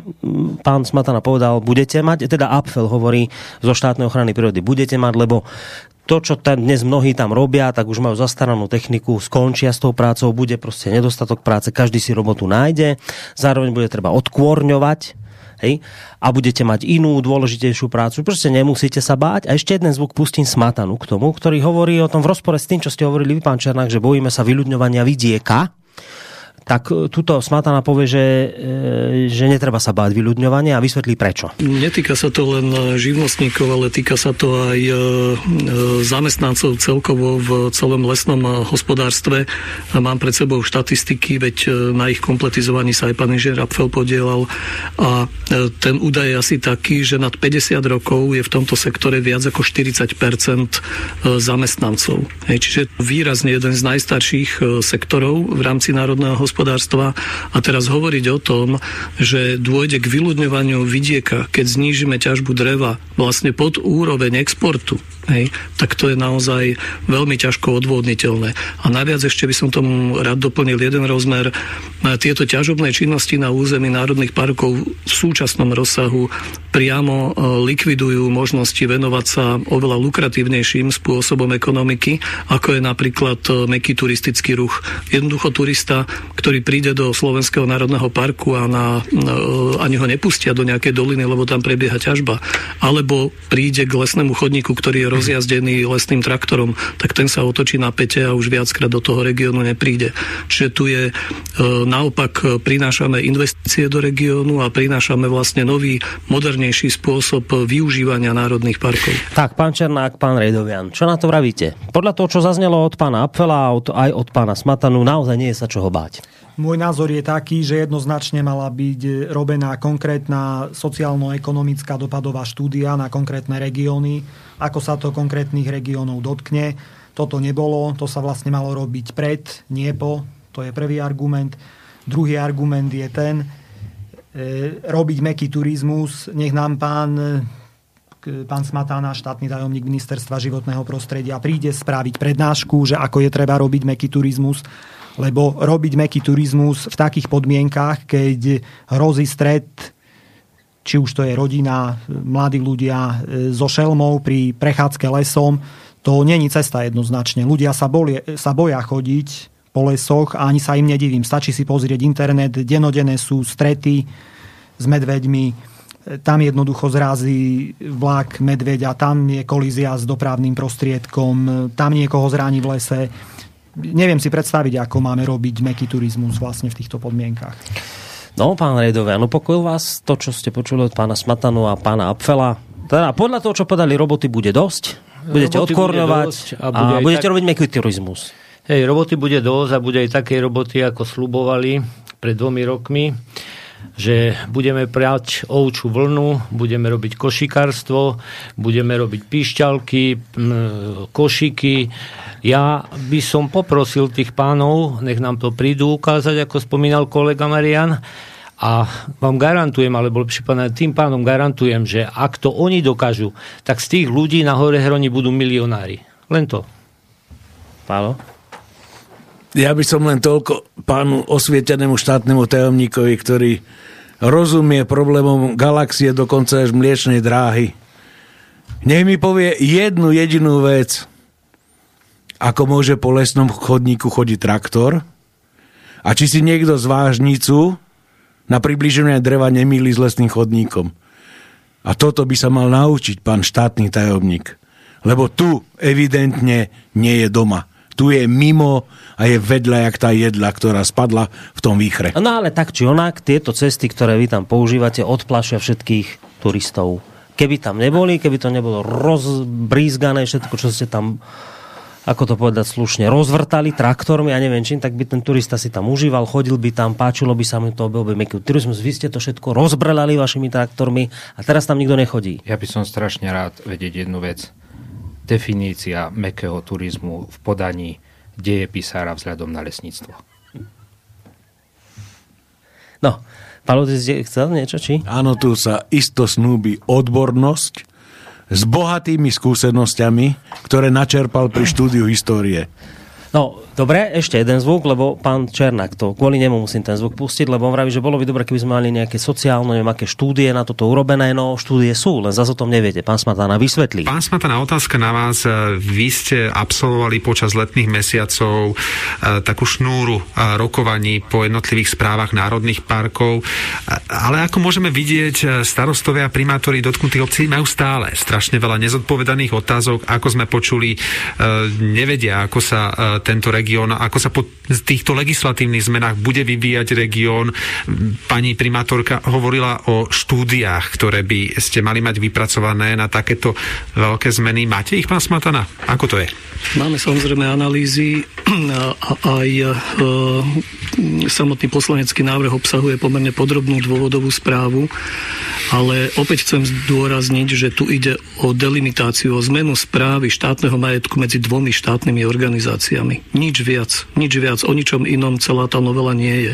Ak primátorka, pani primátorka Tisovca súčasne hovorí, že ich región trpí vysokou nezamestnanosťou a súčasne hovorí, že sa obáva toho, že sa v Národnom parku e, zníži ťažba, potom, ako to preberie rezort životného prostredia, tak v tom rovno môžeme vidieť vlastne tú odpoveď. Už v súčasnosti turistický ruch na Muranskej planine nesporne zamestnáva viac ľudí než ťažba dreva. Viem, že dokonca aj počas korony mali všetky penzióny na Muranskej planine vypredané miesta na niekoľko mesiacov dopredu chodia ľudia aj na Muránsku planinu. To je v súvislosti s doplnil, Ešte uh-huh. by mhm. som rád to doplnil aj tú vec, že špeciálne Muránska planina a Národný park Poloniny majú svoju položku vo fonde obnovy. To je totiž e, veľká výhoda pre tieto dva národné parky, Muránska planina a Poloniny boli vytipované ako najmenej rozvinuté a do nich vlastne príde prílev e, investícií. No, pán Černák, takže štúdie, analýzy sú, dokonca veľmi podrobné k e, dôvodovej správe a zároveň ako sme počuli, dnes už turizmus v tých lokalitách, ktoré on menoval, ďaleko viac vynáša ako nejaká ťažba dreva. Takže Takže môžete byť pokojní. Žijem v konkrétnom regióne a e, dá sa povedať, že mesiac júl a august e, turistická sezóna funguje, to sa spochybniť nedá, ale čo zvyšných 10 mesiacov, hej? čiže ono, títo ľudia, ktorí prevádzkujú penzióny, reštauračné zariadenia, e, dva mesiace zarábajú, ako vtedy to majú plné, ale zvyšných 10 mesiacov je to už o mnoho horšie. Oni si nedokážu udržať ani personál, majiteľia musia robiť všetko a meký, turizmus není cesta na udržanie ľudí v týchto dotknutých regiónoch. A k tým štúdiám a analýzam? Iba ste to asi nečítali, lebo sú podrobné ich Neviem, veľa. neviem, kde sú tie štúdie písané, veľmi rád by som vedel, rád by som si to prečítal, nedostal Vy ste nič také nenašli? Nič také Palo, ty si našiel také niečo? No, zase mi krásne nahral pán Smatana. Ježiš, on je taký zlatý normálne ako poklad, len kopať a kopať. Takže poďme k veci. Prejednanie Národného parku na Pant. Banská Bystrica. Konkrétna otázka. Keď ste išli robiť nejaké štúdie, teda e, návrh zákona poslanecký, museli ste mať na to spracovanú nejakú štúdiu. To bola konkrétna otázka na pána Šíbla, predkladateľa toho návrhu zákona. Ticho. Moja otázka, tak videli ste, alebo napísali ste, alebo čítali ste tú východiskovú správu pre ten zákon? Jeho odpoveď bola, viete aká? Nebránim sa ďalšej diskusii. Rozumiete tomu? Oni prišli, frajeri, na prerokovanie návrhu zákona, nemali napísaný ani holý prd. Nemali nič, boli tupí ako ovce. Tupí ako ovce. Nemali nič, pretože keby niečo mali napísané, tak by to láskavo boli predložili. Keď idem niekde prejednávať nejaký zákon, návrh zákona, tak predložím k nemu nejakú dôvodovú správu. Nič sme nedostali. Ani jeden národný park. A hovoril som s každým jedným a na veľa tých prejednávaní som aj bol zúčastnený s tými ľuďmi, ktorí tam boli. Nemali nič vyrobené.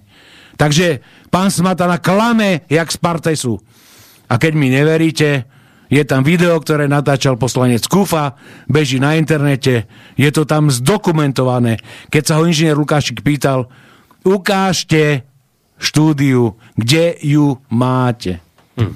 Dobre, ideme si trošku oddychnúť, ale ešte predtým otázka od poslucháča zaznela a nebolo na ňu odpovedané. To sa mi páčilo, keď povedal, že toto rádio počúvajú mnohí a mnohí to môžu vnímať ako signál, e, že čo teda Rudolf Huliak, si bol ten, ktorý tam rečnil na tom námestí tak veľmi uh, intenzívno.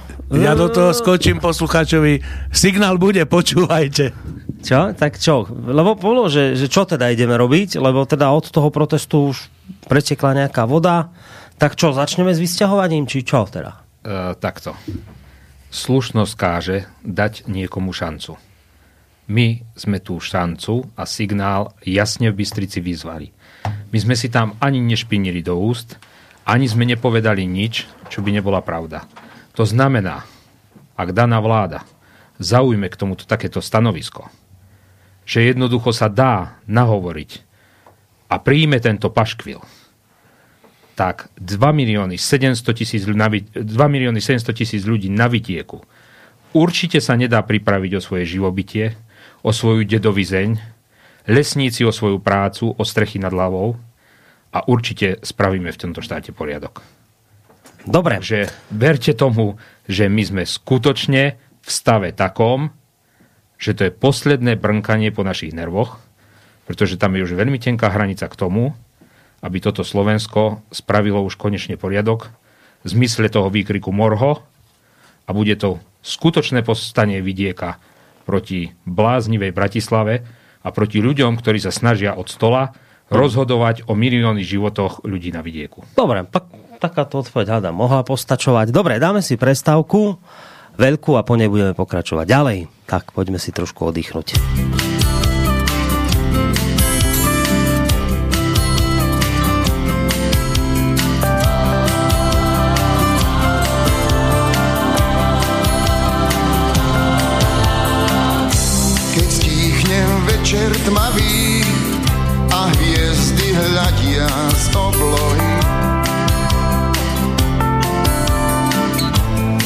Keď strávi srdce vraví, tma sa ti prestrie pod nohy.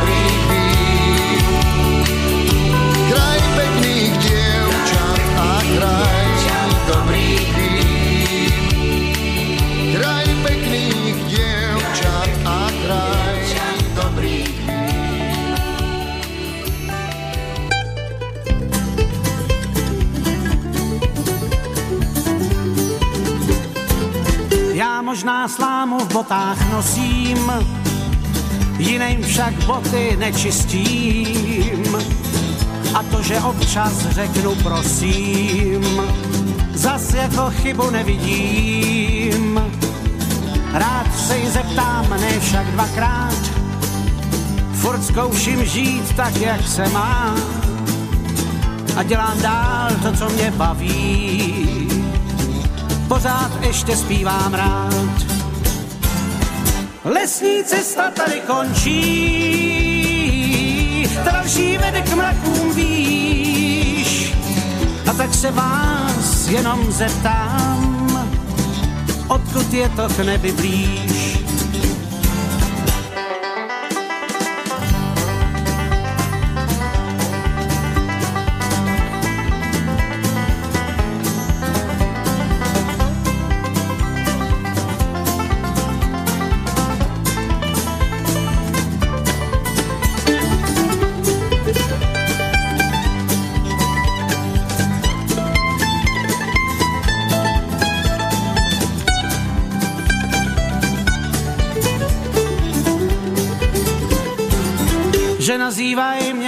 Mě venkovanem, za to se vůbec nestydí.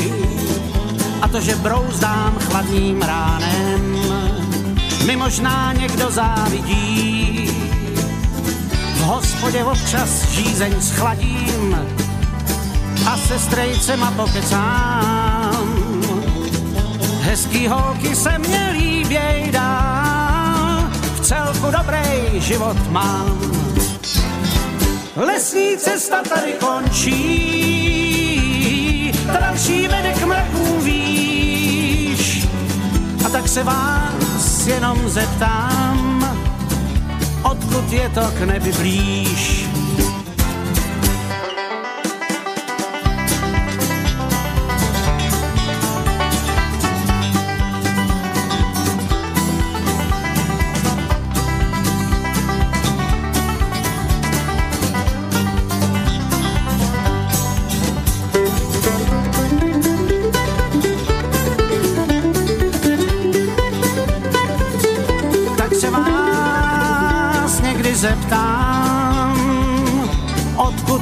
K nebi blíž. No, tak sme po veľkej prestávke tu opäť dnes v takom zaujímavom zložení. Štyria sme tu, piati aj spolu so mnou v štúdiu, takže plné štúdio ľudí. Stabilná dvojica stálice v podobe Ruda Huliaka a Pala Zachorovského. Tieto mená už nikoho neprekvapia samozrejme, ale sú tu s nami aj dvaja noví páni, ktorí v, týchto, v tejto našej relácii majú dnes premiéru. Sú to obaja uh, poslanci obecného zastupiteľstva Telgard, Juraj Rejdovian a Marian uh, Černák. Jeden z nich zároveň aj súkromne hospodáriaci rolník. Nezavolali sme sa ho len tak pre nič za nič, on aj tým, že je rolník, tak nám bude vedieť nejaké veci popísať, ako fungujú v praxi, ale skôr ako sa k nemu dostaneme, ešte by sme doklepli palo tie zvuky, ktoré nám tu ostali. Asi už nie všetky, ale také tie naj, asi najzaujímavejšie, ktoré sú tam. Rudo hovorí, že pázvuky, dáme, dáme zvyšné pázvuky, ktoré nám tu ostali.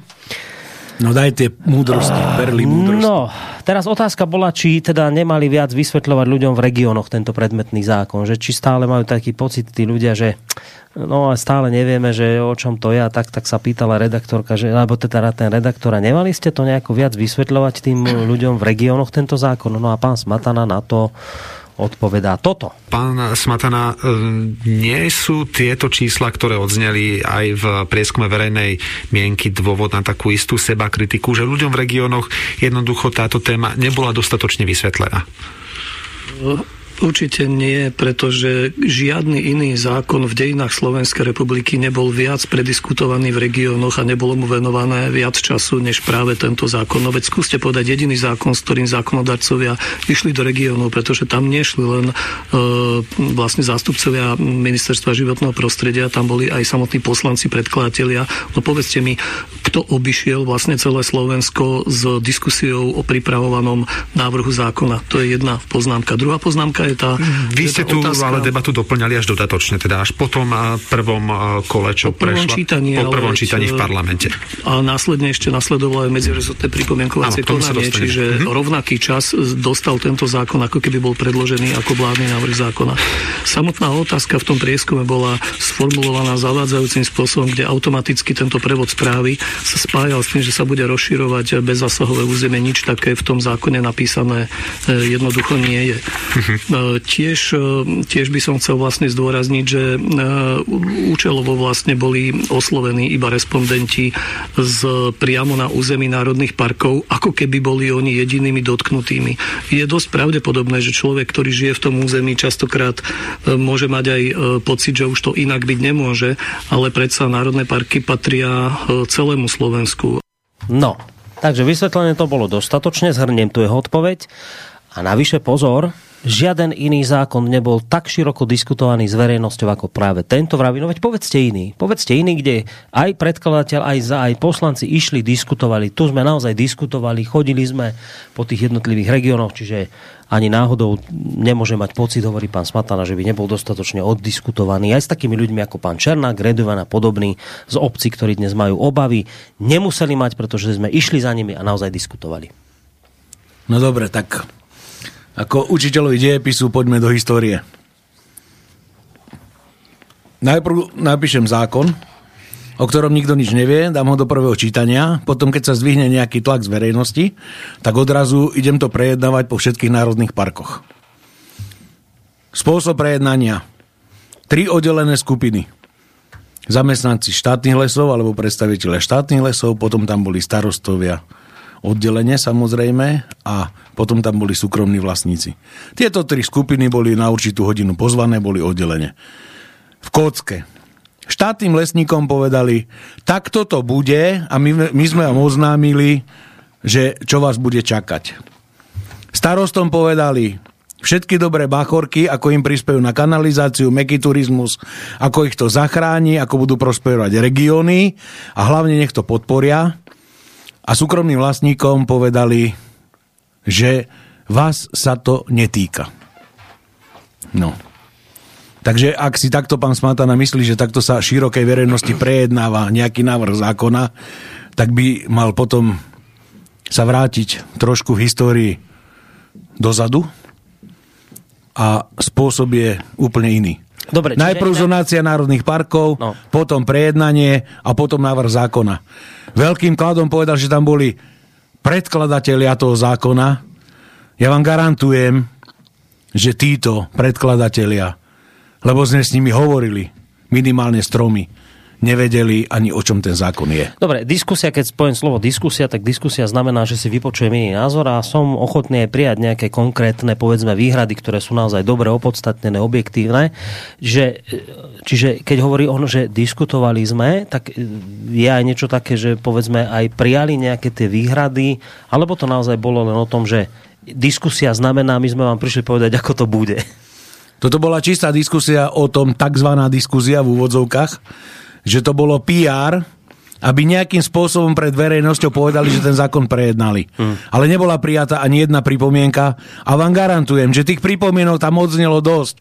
Dostali ich písomne, dostali prijatá? ich ústne, nič nebolo prijaté. Žiadna z tých pripomienok? Nie, pretože na tom návrhu zákona sa lauter nič nezmenilo a tak má ísť teraz do druhého čítania. Čiže... A ak si pán Smatana myslí, že po druhom čítaní, keď to prejde v Národnej rade, že všetko bude vybavené, no tak to povedal, že... tak ho ujasň, uistujem ho, že nič nebude vybavené vybavené. Počkaj, počkaj, počkaj, počkaj. Tuto hneď ideme pána Smatanu pustíme, lebo sa ho spýtal redaktor, kedy už bude pokoj konečne. Tak tuto. Pán tajomník, začnem od vás. Ako to vidíte aj po tejto diskusii? Podarí sa v parlamente presadiť zmenu v riadení národných parkov? Čo na druhej strane spravíte pre upokojenie vášni v spoločnosti? Narážam tým na dnešnú, aj na dnešnú tlačovú besedu v Litovskom hrádku a ďalšie možné protesty. Ja som presvedčený o tom, že k upokojeniu vášni dôjde okamžite potom, ako to poslanci Národnej rady e, odhlasujú neodhlasujú, tak ako prejavili svoj úmysel. Stačí si pozrieť e, zoznam predkladateľov, ten ide krížom cez všetky koaličné strany. V ten moment, ako náhle bude jasné, že správcom je štátna ochrana prírody, tak skončia protesty a začne sa konečne fáza spolupráce a konečne začne byť štátna ochrana prírody e, braná ako naozajstný seriózny partner, ktorý spravuje štátne územie na území národných parkov, tak ako je to všade v Európe a všade na svete. Zhrniem to. Ľudia ako Huliak alebo Zacharovský prestanú vystrkovať rožky a takéto veci šíriť cez slobodný vysielač. V momente, keď táto norma bude schválená, oni stíchnú a bude konečne pokoj. To je tak božie prianie pána Smatanu. Ale uistujem ho, že takto to nepôjde. Tá nahnevanosť ľudí bude ešte teraz zaklincovaná v prípade, že sa tento zákon príjme. Určite, na tomu dávam garanciu 100%, že žiadne vášne neutíchnú, pretože tu sa deje zrada a podvod na obyvateľoch vidieka. A nie, že sa to netýka. Oni všetci argumentujú, ten návrh je krátky, má len pár viet. Nie, ten návrh sa zásadným spôsobom týka všetkých obyvateľov vidieka, pretože je to prvý krok na cielenom procese, ako dostať ľudí z vidieka von zaznie jedno hromové Slovenskom morho a pán Smatana aj s celým Slovenskom sa otrasie v základoch. Fú, to by mohol vnímať ako vyhraženie sa. Toto nebude vyhraženie.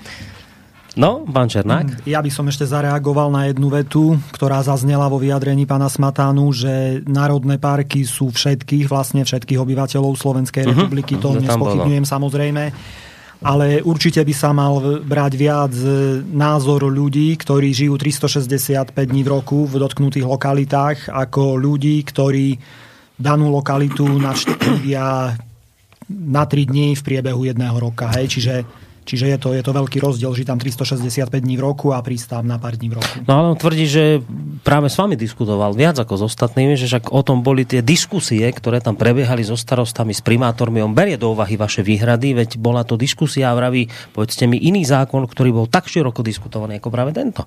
Nemám žiadne vedomosti, že by niekde v okolí, v okolí Hore Hronia bola nejaká diskusia, tak rád by som vedel, kde tie diskusie boli, takisto by ma to zaujímalo. Možno starosta váš by povedal, že boli. Určite nie, to by sme vedeli, samozrejme. Čiže ani starosta nevie o ničom takom. No, dobre. Dobre, ešte dva zvuky si dáme. E, jeden zvuk sa týka toho, že, a to je otázka, ktorá často aj v tomto vysielaní zaznieva, že prečo vlastne tento zákon o zmene riadení národných parkov, prečo ide do, posla, do parlamentu, parlamentu ako poslanecký návrh? Na to odpovedá pán Smatana uh, následovné a po ňom si dáme potom ešte jeden zvúčik. Pán Smatana, prečo tento návrh zmene riadení národných parkov nepredložil váš rezort, ale ide do parlamentu ako poslanecký návrh? Pán Budaj to... mi to nevedel vysvetliť v minulej debate.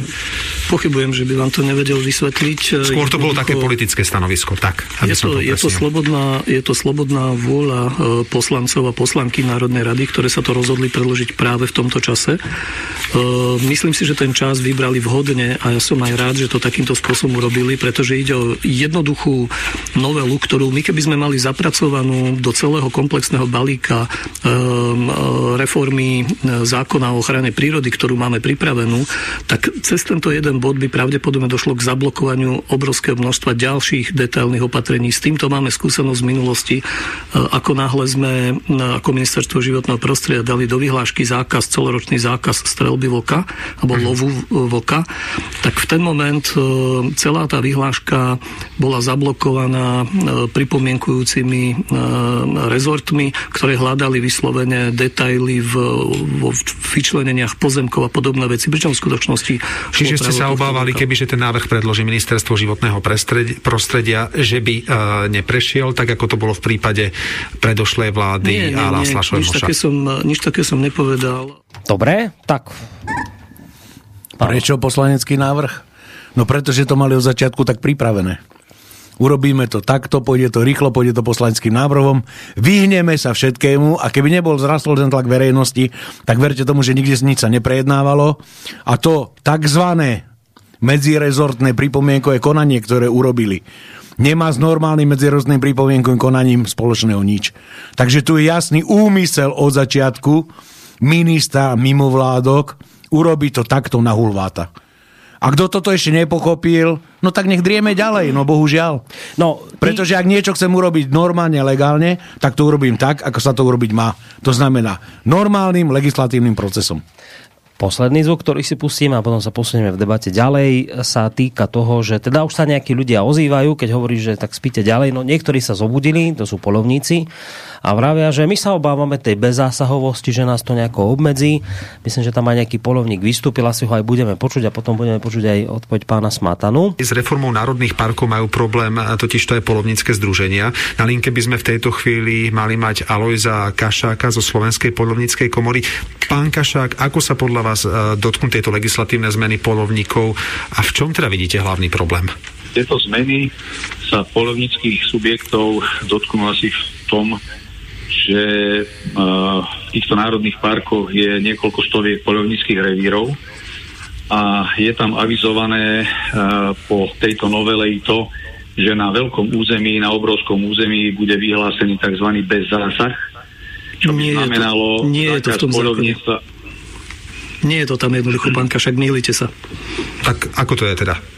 Pán No, tak by som Prečítajte si návrh zákona, nie lebo je to Keď sme tam. boli na pôde Národnej rady a hovorili sme s pánom ministrom životného prostredia, bavili sme sa o týchto veciach, tak on nám povedal, že áno, ten bezzásah e, sa tam plánuje, ale polovnícke činnosti budú riešené výnimkami, čo my nepo, nepokladáme Pán Smatana, nie je to tak teda, že bezzásah to že- bol jeden z vašich cieľov, rozšíriť bezzásahové územie, teda ako to je teda, pán Smatana, teraz som aj ja zaskočený. Uh, nech sa páči, môžete to vysvetliť. Iba prevodu správcovstva pozemkov nehovorí nič o bezzásahových územiach alebo ich rozlohe. Toto Mhm. bude predmetom zonácie chránených území, ktorá alebo národných parkov, ktorá nám viazne aj práve kvôli tomu, že na jednom štátnom území sa vlastne byli dve štátne organizácie. Tak, že návrh zákona, ktoré majú prejsť pozemky v národných parkoch pod životné prostredie, nehovorí nič o bezzásahovosti. V tomto zákone sa žiadna bezzásahovosť nerieši. To bude riešiť až zonácia. Koľko dokumentov treba na to, aby sme dokázali, že všade a od samého začiatku tvrdia, že na Slovensku chcú 10% bez zásahu. Z toho v národných parkoch 75% bez zásahu. Tak o čom hovorí, keď sa to dotkne 900 revírov?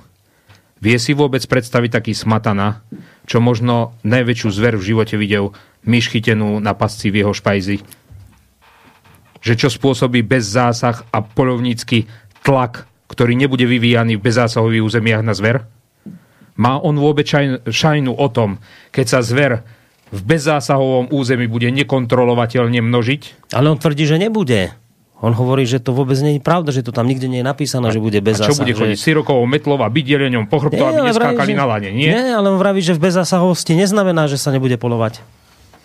Tam sa nebude ťažiť bez zásahosti. Nie, že polovníci, Dobre. čo vy pláčite sa, tam môžete ďalej strieľať. Naháme slovo nášmu hostovi, ktorý je súkromne hospodariaci farmár a ten vám vysvetlí, čo je bez zásah na lúkach chránených a e, vlastne on a jeho farma sa nachádza na kryžovatke troch národných parkov. A to ešte sa rozprávame o tých miernych ustanovizniach v rámci legislatívy a nerozprávame sa o tých bez zásahoch na 75% územia národných parkov, ako to pán Smatana plánuje. Tak poprosím teraz nášho hostia, aby nám vlastne, dá sa plynule prejsť do tej témy, aby nám vlastne vysvetlil, ako sa jeho nedotklo to, že má farmu na troch národných parkoch a vlastne akým spôsobom sa ho ešte raz v úvodzovkách nedotklo. Mnohé alebo pripravované legislatívne obmedzenia z dielne MŽP a štátnej ochrany. Ja som ti za tento mostík, ktorý si robil samozrejme veľmi vďačný. Robil si to za mňa, ale pán Smatan, aby ste ho nesúhlasil a povedal by, ty mi tu nejakého hospodára pletieš s polovníkmi, to sú dve rozdielne veci. Ja hovorím o polovníkoch, ktorí tam budú môcť zasahovať a nie o nejakých rolníkoch a neviem kom, kto sa stará o kravy. Nie, ja, ja, zas, ja som to premostil zmysluplne na schvál kvôli tomu, že doslovne a do písmena vodu kážu a víno pijú. Nič, čo doteraz povedali, sa nezakladá na pravde. A naši dvaja hostia sú tým absolútnym dôkazom, pretože v danom regióne žijú, v danom regióne živoria, by som povedal, a v danom regióne denodene sa podkýnajú o legislatívne opatrenia zo strany životného prostredia a štátnej ochrany prírody.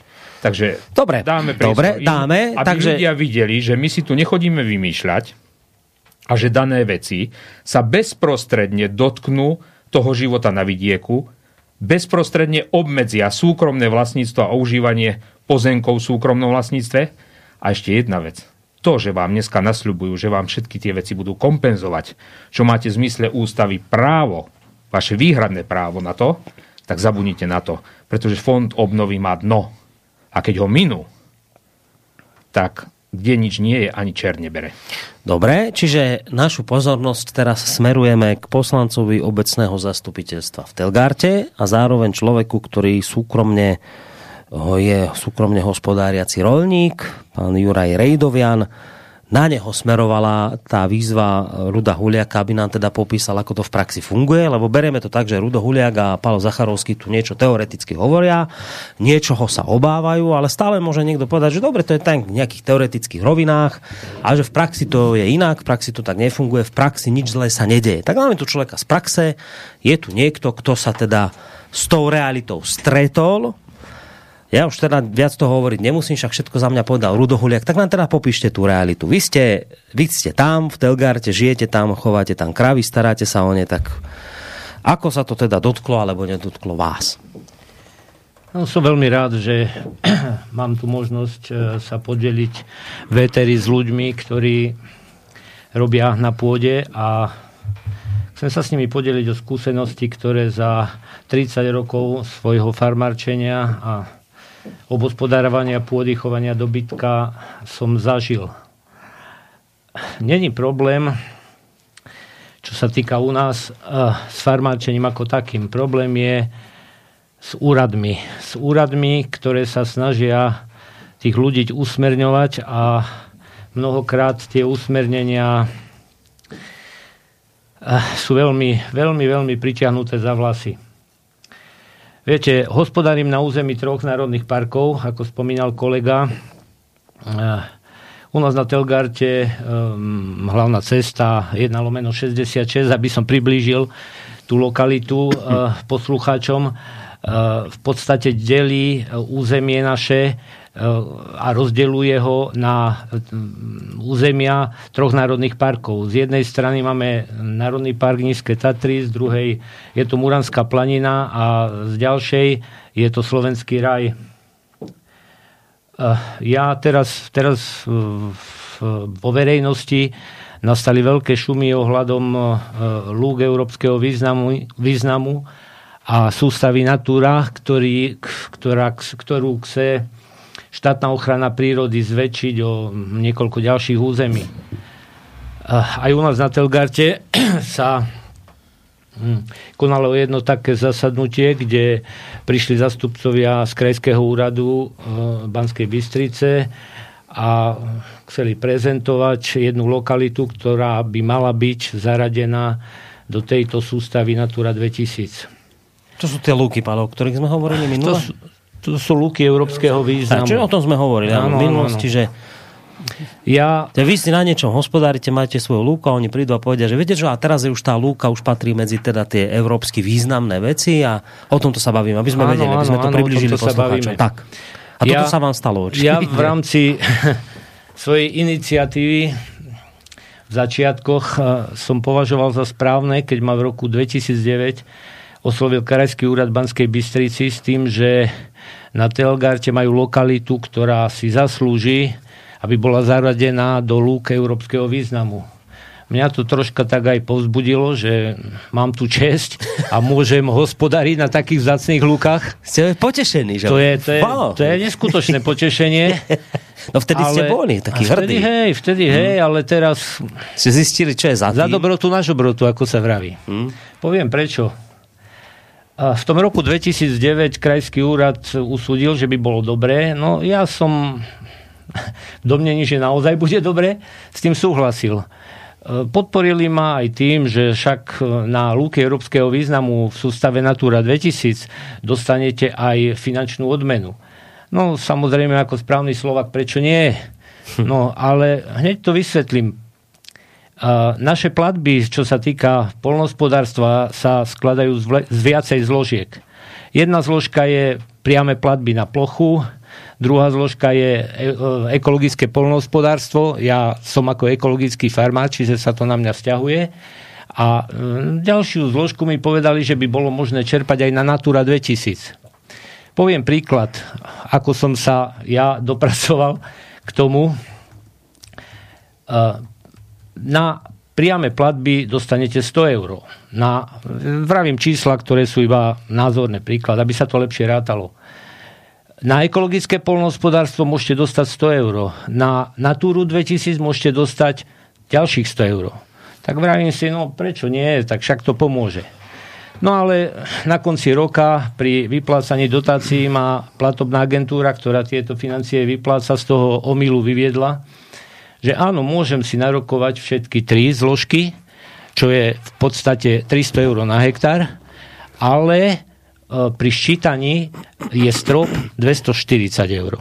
Čiže ja som dostal vyplatené cca 240 eur. Na hektár. Na hektár. Hm. Čiže ja si myslím, že tam som bol hm, do istej miery zavedený.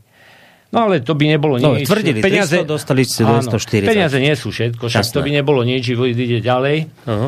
Ale nakoľko ja hospodárím na území troch národných parkov a e, štátna ochrana prírody e, určuje stupne ochrany, druhý, tretí, štvrtý, piatý, a ešte aj prvý je tam, ale prvý to je všeobecná ochrana.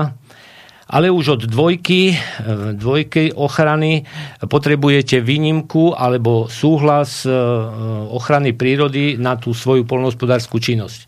Nakoľko ja hospodárím v troch národných parkoch, prevažná časť pozemkov je tretí, štvrtý stupeň ochrany, čo sú pomerne vysoké stupne ochrany. Uh-huh. A preto každých 5 rokov som povinný si žiadať o výnimku eh, zo, štrat, zo strany štátnej ochrany prírody na tieto činnosti. Vy tam chováte krávy. aby Ja tam teda- chovám krávy, moja činnosť je chov kráv bez strojovej produkcie mlieka, mám okolo 100 hektárov pôdy a Aha. zaoberám sa chovom týchto kráv. Dobre, len jedna otázka. O túto výnimku ste žiadali pravidelne dlhodobo? Od, bolo? od roku 2003 v podstate každých 5 rokov musím A nebol s tým problém? žiadať. Proste... Problém Či- nebol s tým, ale keď vám poviem, že e, každých 5 rokov je to čím ďalej tak ťažšie. Hej. Argumentujem to len jedným číslom, že treba v roku 2003 som mal v tom povolení v rozhodnutí zo štátnej ochrany prírody 5 opatrení, ktoré som, mohol, ktoré som musel splniť, aby som tam mohol hospodariť. V súčasnosti v rozhodnutí z roku 2021 z tohto roku, ktoré ešte není prav- pravoplatné, mám 23 podmienok, rozumiem. aby som toto mohol vykonávať. Podotýkam, že stále sú to tie isté kravy, stále je to tá istá pôda. Áno. Všetko je to isté, len okrem piatich je teraz 23 21 podmienok. podmienok. Tak, rozumiem. Viete- ktoré musíte žiadať, aby ste tam mohli ďalej hospodáriť. Áno, áno. Teda musíte splniť, aby ste tam mohli Tak, hospodáriť. tak, tak. Na vlastnom podotýkam. Samozrejme, e, Dobre, ale on to robil dlhodobo, už od Ale 2003. podotýkam na vlastných pozemkoch. Na vlastných no? pozemkoch. Nie prenajatých. Na vlastných. E, Časť je, časť je, musím priznať, že časť je prinajatý Ale väčšina vlastných. podom- Ale väčšina je vlastných a konkrétne tá lokalita, ktorá je zaradená do e, lúk európskeho významu, je moje pozemky a pozemky súkromných ľudí prenajaté z obce.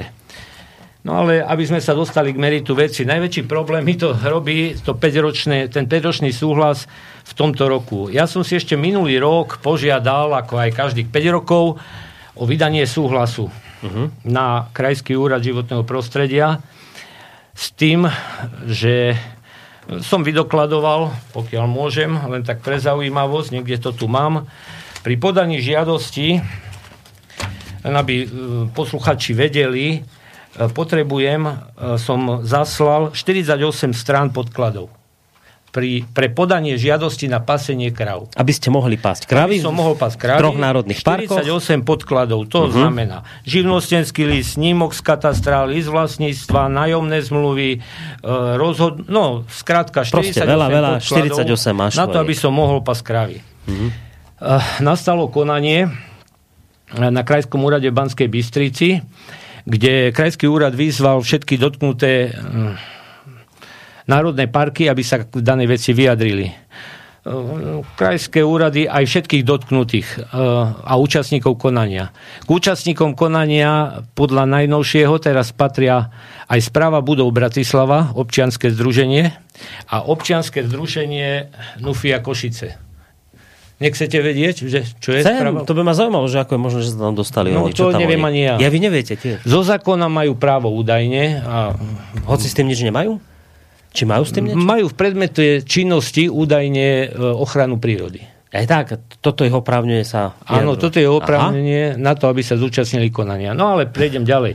Krajský úrad vyzval aj tieto dve inštitúcie, aby sa vy- vyjadrili k mojej Mhm. problematike, či tam môžem pásť kravy, alebo nie. A pri eh, tom procese vyjadrovania nereagovali na tú výzvu Krajského úradu. Následne Krajský úrad vydal rozhodnutie e, s tým, že e, môžem pásť tam krávy za tých podmienok, za tých 23 podmienok, uh-huh, keď dodržím, tak ich môžem pásť. Ale proti tomuto rozhodnutiu sa ohradilo občianske združenie Nufia Košice, ktoré žiada v danej lokalite v 4. stupni a 5. stupni ochrany bez zásah. Čo znamená bez zásah? Prečítam zo stanoviska e, NUFIE, občianskeho združenia, nesúhlasíme s povolením predmetných činností, pasenie, napájanie, preháňanie, košarovanie, nocovanie do hovedzieho dobytka, jazdenie a státie motorovými vozidlami, výrub naletových drevín v 4. stupni ochrany. Nufia z Košíc, podotýkam. Čo toto je? Ktorá tam nemá žiadne majetkové. Čo toto nič. je? No, krajský úrad ma o tom upovedomil, že bolo podané to, tá, táto námietka voči Mhm. rozhodnutiu. Že teda bez zásah? Že teda No. bez zásah a No. ja po 30 rokoch hospodárenia na svojich a prenajatých pozemkoch, súkromných pozemkoch, Mhm. neviem, si musím zbaliť dobytok, musím si zbaliť veci a neviem akože čo ďalej idem robiť, ale no, legislatívne to pokračuje tak, že e, e, 2.6. Krajský úrad životného prostredia e, poslal na vyššiu inštanciu, na ministerstvo životného prostredia, aby veci, v danej veci rozhodlo. Mhm. Dneska máme 13, pán Boh pri nás, dúfam, že bude. Do dnešného dňa nemám žiadne rozhodnutie. No a vy teraz tam teda tie kravy pasete, či No, nemôžete? ja som tam nelegálne doteraz. Tak ste tam, vlastne ste tam asi nelegálne. Lebo ja Lebo mal- Lufia Ja povedal, som mal že tam... rozhodnutie do 31.12.2020. Ale Mhm. pred, ja som zákon neporušil údajne, podľa informácií z, od pracovníkov Krajského úradu, lebo ja som si do stanovenej lehoty podal žiadosť na ďalších 5 rokov, Mhm. no ale to konanie trvá, to konanie trvá už v podstate rok.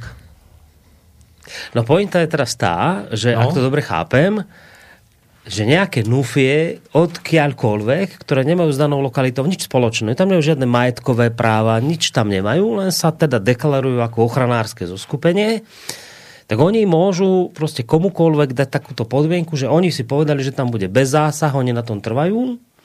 A teraz vám tým spôsobia vlastne vážne problémy, lebo vy reálne sa môžete dostať do situácie, ak to dobre chápem, že vy tam po 30 rokoch nebudete môcť spásť krávy. Tak? No. Lebo Nufia z Košic povedala. Áno, no ja teraz čakám na vyjadrenie a stanovisko. Práve v pondelok som písal stanovisko, alebo lepšie povedané žiadosť na ministerstvo životného prostredia, kde ich žiadam, nakoľko je už pomaly 5 mesiacov odtedy, ako mm, neviem, za normálnych okolností je to 60 dní na odpoveď sa čaká. Tu tu je to 5 mesiacov a nedostal som žiadne vyrozumenie v tejto veci. Čiže celková pointa z tohto vychádza jedna. Keď môj prastarý otec na očovskom družstve pásov kravy ráno zedol praženicu, zobral si do fľašky čaj, čo mu stará madna varila, obul gumáky, zobral palicu opretú od dvere, odviazal psa a išiel prás, pásť jalovinu s tranzistorom na baterky v ruke, tak tento človek musí vypísať 48 papierov, z piatich mu to narástlo na 23 e, dokazovaných, dá sa povedať, deklarovaných záležitostí, ktoré musí, Musí splniť, splniť. aby na vlastných súkromných pozemkoch mohol pás. A nakoniec nejaký čuráčik od stola z Košíc, ktorý ani netuší, kde sa jeho farma nachádza, ani ako vyzerá krava, mu zakáže len preto, pretože nedostal do obálky 5 alebo 10 tisíc za okrúhlu pečiatku za to, že tie kravy tam bude môcť po 30 rokoch aj naďalej pásť. To Slováci, to takto sme to No a dopracovali. to kedy kto dal ale... takýmto nufiám právomoc takú veľkú, že oni iba z titulu toho, že sa definujú ako ochranárske zoskupenie, môžu takto významne ovplyvňovať dianie v národných parkoch. To Za jednofarebnej? Ficovej vlády Fico dopustil, aby sa mimovládne organizácie a občianske združenia dostali vlastne do zákona ako účastníci správneho konania. To znamená, že ktokoľvek, ktokoľvek, kto má dieru v zadku s prepáčením, sa môže vyjadriť na Slovensku absolútne k čomukoľvek. A teraz je tá závažná Počkaj, ktokoľvek, ktokoľvek, kto sa definuje ako ochranárske ktokoľvek. Áno, s tým, že absolútne, ale absolútne nenesie následky za svoje činy, čo sa týka obmedzenia aj samotného chodu štátu. To znamená výstavba ciest, používate nejaké špeciálneho významu územia, alebo čokoľvek v tomto štáte. Chápete ten bordel? A to sa mi nechce veriť, že by to takto bolo. Akože nie. To sa mi nezdá, ak že- Sa vám, ak sa vám nechce veriť toto, tak vám skúsim povedať niečo iné. Hej? No. Počúvajte ma. Počúvam vás. Uh, občianske združenie NUFIA, hej, tunak uh, jednoznačne štvrtý stupeň zákaz, uh, zákaz hospodárenia, zákaz spasenia a tak ďalej. V tom 2009 som ešte zabudol vám povedať jednu takú závažnú vec, že ja som v podstate no, slabej chvíľky súhlasil, že by toto moje územie, čo som spomínal, bolo zaradené do natúry. Hej? Čiže ono sa zaradilo do natúry, ale nezaradilo sa len tak, že hej, sme si podali ruky na krajskom úrade a sme to zaradili do natúry. Muranská planina, tu mám pred sebou, projekt ochrany chráneného areálu Luky pod Besníkom. Čiže oni vypracovali projekt, podľa ktorého je to zhruba 30 stranový materiál s mapovými podkladmi, podľa ktorého sa v danej lokalite bude postupovať. Hej? Čiže my sme spravili v podstate zmluvu medzi Krajským úradom, štátom ochranou životného prostredia a ja s tým, že e, v tom, v tom manuáli sú rôzne témy, no, rôzne témy. V podstate zahrania všetko od e, čo sa tam nachádza, v akej nadmorskej sa, výške sa nachádza, rozlohu a tak Mhm. ďalej. A okrem iného je tam aj predmet ochrany. Počúvajte. Predmet ochrany v území mm, európskeho významu sú, je ochrana biotopov. Medzi inými je tu zhruba 10 biotopov, ale prečítam 3. Označenie biotopu LK1, nížinné a podhorské kostné luky.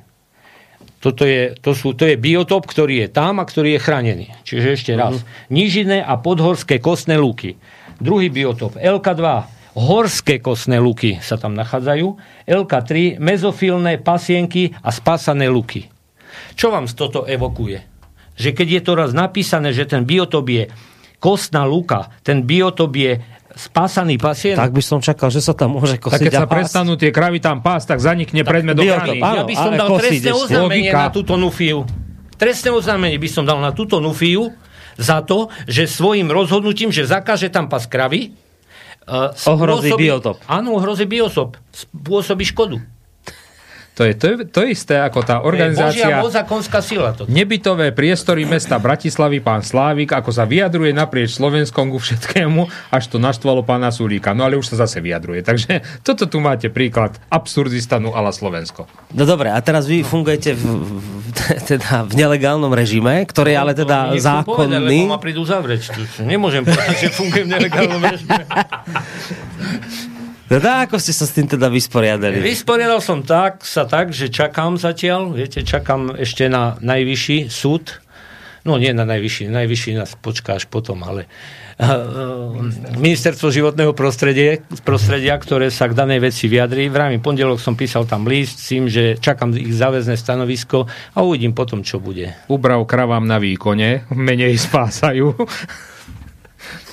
Nie, viete, je to, je to troška aj na zasmiatie, aj ale za No, tých 30 rokov, viete, za tých 30 hosp- rokov hospodárenia ma už neprekvapí nič. Viete, uh, stalo sa mi v začiatkoch, v tom 2003 roku, že takisto som žiadal o súhlas A dostal som súhlas taký, že e, cesta robí, ako som už spomínal, hranicu medzi dvomi parkami. Jeden národný park sa vyjadril, že na tejto strane oni súhlasia s tým, aby sa paslo 30 teliat. Uh-huh. Druhý národný park súhlasil s tým, že na tejto strane, skrátka na ich strane, na ľavej strane poviem, sa bude pasť 30 krav. E, rozhodovanie v tej veci v danom období malo ministerstvo životného prostredia a ministerstvo životného prostredia mi dalo rozhodnutie, podotýkam to bolo v 2003 roku, že nariadujú v lokalite tej a tej, na pravej strane sa budú pasť telata, na ľavej sa budú pasť kravy. Podotýkam, to sú kravy bez trojej produkcie mlieka, čiže tie kravičky cicajú teliatka. Mm-hmm. Čiže skúste oddeliť medveďa od malého medveďaťa. To je nemysliteľné. No, dá, to musíte kráva vysvetliť, že oni no sú... to, ja som oni to sú, skúšal aj diaľkovým ovládaním, ale nejde to. že oni sú v, No tak, v národných viete, parkoch. To je úsmevné, no ale potom som požiadal... No ale počkajte, poč, počkajte, počkajte, ja to, to akože naozaj teraz je tak, že vy máte podľa rozhodnutia na jednej strane pás len kravy a na druhej strane len teliatka. Teda, Áno. Že takto to má byť. Áno, takto to bolo v 2003, už teraz sa vlády pohli. Už môžem pás spolu. Môžete. Hej, hej. A, kto to, a prečo to zmenili? Však to no lebo som nápad. požiadal Ja, ministerstvo o výklad rozhodnutia, tak prišli na dvoch autách a na obecnom A zistili, úrade že asi to- sme naozaj nie je dobré, riešili. aby sme kravy- to potom riešili. Zistili, že to asi nepôjde. Objavili teplú vodu a zistili, že telce potrebujú cicať matky. Aha. Tak im dovolili, že nemusia byť cez cestu a hádzať fľašku na kojenie ponad plot, tak im dovolili sa nažarať proste. Pochopíte toto? A tento, by som povedal, do neba volajúci debilizmus pán Smatana s pánom Budajom presadzujú na Slovensku. Povedzte mi, kde, je tu, kde sa tu stratí ten zdravý sedliacký rozum a proste to, že to Slovensko odjak živa sa živilo na vidieku tým pasením a tým všetkým, čo s tým súvisí. Toto nechápem. Viete, tunak, troška som pozeral aj kroniku, aj z histórie, viem, 700 rokov sa na Telgarte živia ľudia polnohospodárstvom. 700 rokov toto robia. Nepotrebovali žiadne razítko, nepotrebovali nič. Keď si zoberiem, tu som pri, ešte pripravil, ak by zaujímalo aj posluchačov, napríklad v roku 1960 sa na Telgarte chovalo 1382 kusov hovedzieho dobytka, v súčasnosti sa tam chová, no ak 600, tak možno poviem veľa. Čiže ani polovica. Hm. A takisto, tu je presná evidencia. Tí starí ľudia mal- mali ešte aj tú evidenciu. Všetko. Koľko krav, koľko koní, koľko ošípaných. A nepotrebovali na to žiadne razítko a nechali nám tie biotopy, ktoré my teraz ideme zničiť. Zničiť. Doslova zničiť. A ešte jednu vec by som mal. Viete, keď mi príde rozhodnutie, tak mi je až násmiech. Lebo tom rozhodnutí je na vedomie okresný úrad životného prostredia, krajský úrad životného prostredia, e, Národný park 1, Národný park 2, Národný park 3, mi- inšpekcia životného prostredia. Toto všetko sú orgány, ktoré mňa môžu kontrolovať. A toto rozhodnutie, ktoré vydá, vydajú všetky tieto inštitúcie, e, raz za 5 rokov kontroluje inšpekcia životného prostredia. A to dôsledne. Prídu po pastve všade, skontrolujú. Č, č, do akej dokonalosti to ešte chceme dohnať? Do akej dokonalosti? Pýtam sa. No, tak neviem, čo by povedal pán Smatan, ale predstavujem si, že by tu bolo niečo v tomto zmysle. Poprvé, dobrovoľne ste s tým súhlasili, podpísali ste to v Áno. minulosti, tak ste s tým súhlasili. Po druhé, dobre vám bolo brať 250 na hektár eur, zobrali ste peniaze, zobrali ste. A po ďalšie, nič sa nedeje. No tak prestanete prá- pásť krávy, budete tam mať meký turizmus, budete žiť z toho. Budete a teraz tam príde turista, vidí tam lajna, kravy sa pasú, bojí sa, napadne ho bík, neviem čo. Takto bude konečne tam meký turizmus fungovať a vy budete z toho, propa- b- Dobre, dobre, budete dobre, z toho dobre, fungovať len tiež. Musím vás prerušiť aj ja, že ja som podpísal, toto som podpísal, hej, projekt ochrany chráneného areálu Luky na Besníko. A v tom som sa zaviazal a v tom aj Muranská planina žiada, že tam musím pásť kravy a musím tam kosiť a musím sa o tú prírodu starať. Ale tunak teraz mám zákaz, tak čo mám robiť?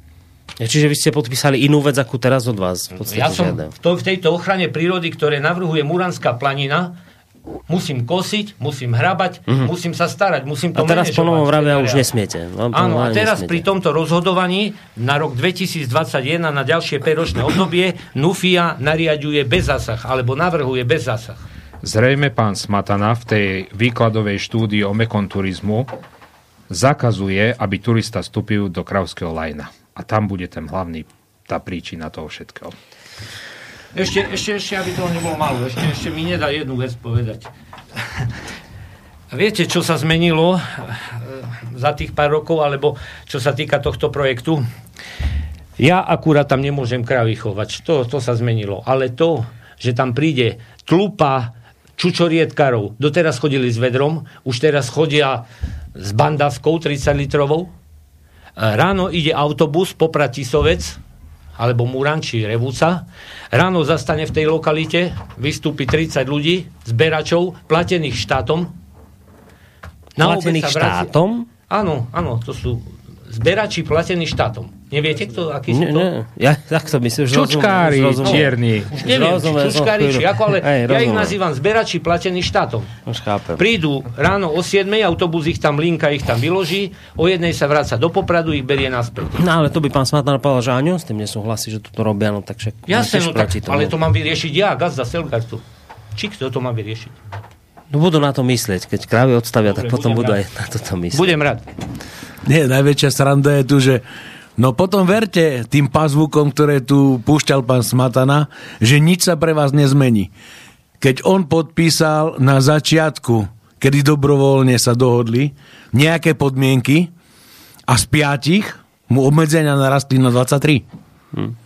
Tak verte, že to je lepšie pre ňo. Však samozrejme pôjdeme mu v ústrety, peniazy ho zasypeme, len aby to tam choval, lebo príde meký turizmus, všetko to je podporované, budú tam krávky pozerať.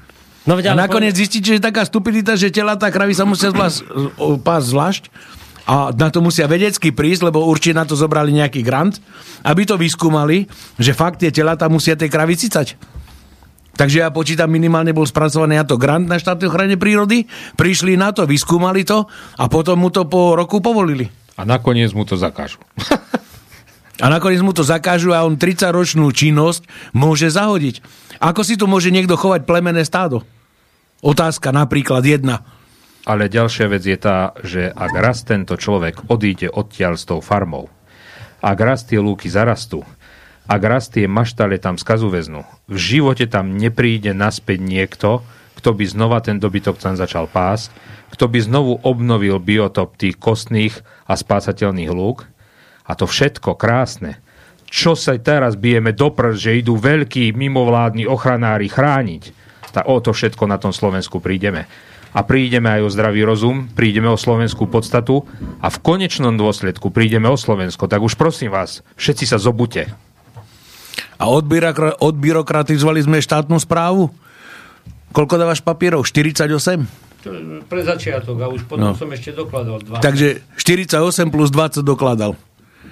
Tak človek, ktorý sa má starať o dobytok, aby ho vedel obhospodáriť a riadne nachovať, tak nakoniec ešte bude z neho úradník, lebo dá dokopy 48 papierov, lebo je to činnosť, ktorú... Mne to prípada, ako keby niekto začínal na zelenej lúke, normálne medzi tými hovnami, čo tam tie kravy naserú, začínal od znova. Ale on opakuje každých 5 rokov tú istú činnosť. Na tých istých pozemkoch a s tými istými kravami. Alebo to sú lepšie, to sú už európske kravy teraz? Alebo ja nechápem, aké to sú. Keď treba takéto zvláštne papiere a toľko to vypisovať byrokracie. Kravy a tri národné parky musia vydať povolenie na to, čo on tam prevádzkuje x rokov. No. Tak namiesto toho, aby boli rádi, že sa niekto stará o to územie, tak mu idú vytvárať všetky predpoklady na to, aby mu to stiažili. A nebodaj nepodáš papier, tak si hotovo, si koniec. No. A škody mu zaplatí kto? Tá posraná košická firma, ktorá prišla po výpalné? Toto je to. Počkaj, to, to, toto, to naozaj. A Smatana sa bude tváriť, že nič sa nedeje, že je to všetko v poriadku? Tak na čo tam sedí na to ministerstve mimovládok? Tak nech sa stará. Toto si fakt uvedomte. Na Telgárte toto robili koľko? 700 rokov ste hovorili? 700 rokov je kronike Se- zapísaných, bol osídlený Telgár. 700 rokov tam pásli kravy. Hospodárili. Po 700 rokoch príde košická nufia a povie, že nebudete to robiť. A šestoročné limby v tichej kôprovej doline prišiel Smatana a už je po nich. Čo sa divíš? A nu, Nufia, Nufia, na základe toho, čo hovorí Rudohuliak, tak nemám dôvod tomu neveriť, na základe teda právomoci, ktoré získali za Ficovej vlády, takéto mimovládky, dnes do toho môžu vstupovať spôsobom, ako keby tam mali majetkovú účasť v tom celom. Keby tam mali majetky svoje, tak to chápem, že majú právo do toho vstúpiť. A to je organizácia, ktorá nemá nič s tou lokalitou spoločné. Ona spoza stolu v Košiciach rozhodne, že po 700 rokoch koniec. Pán Černá. Takto vstúpim. Je to občianske združenie, ktoré je účastníkom konania a ktoré má právo do konania vstupovať vlastne. Tým pádom, že Ale na základe konania. čoho má právo vstupovať? Na základe toho, že Je účastník konania. na A prečo sa stalo? toho, že v predmete svojej činnosti má ochranu, ochranu prírody. No, Čiže vlastne tak. to.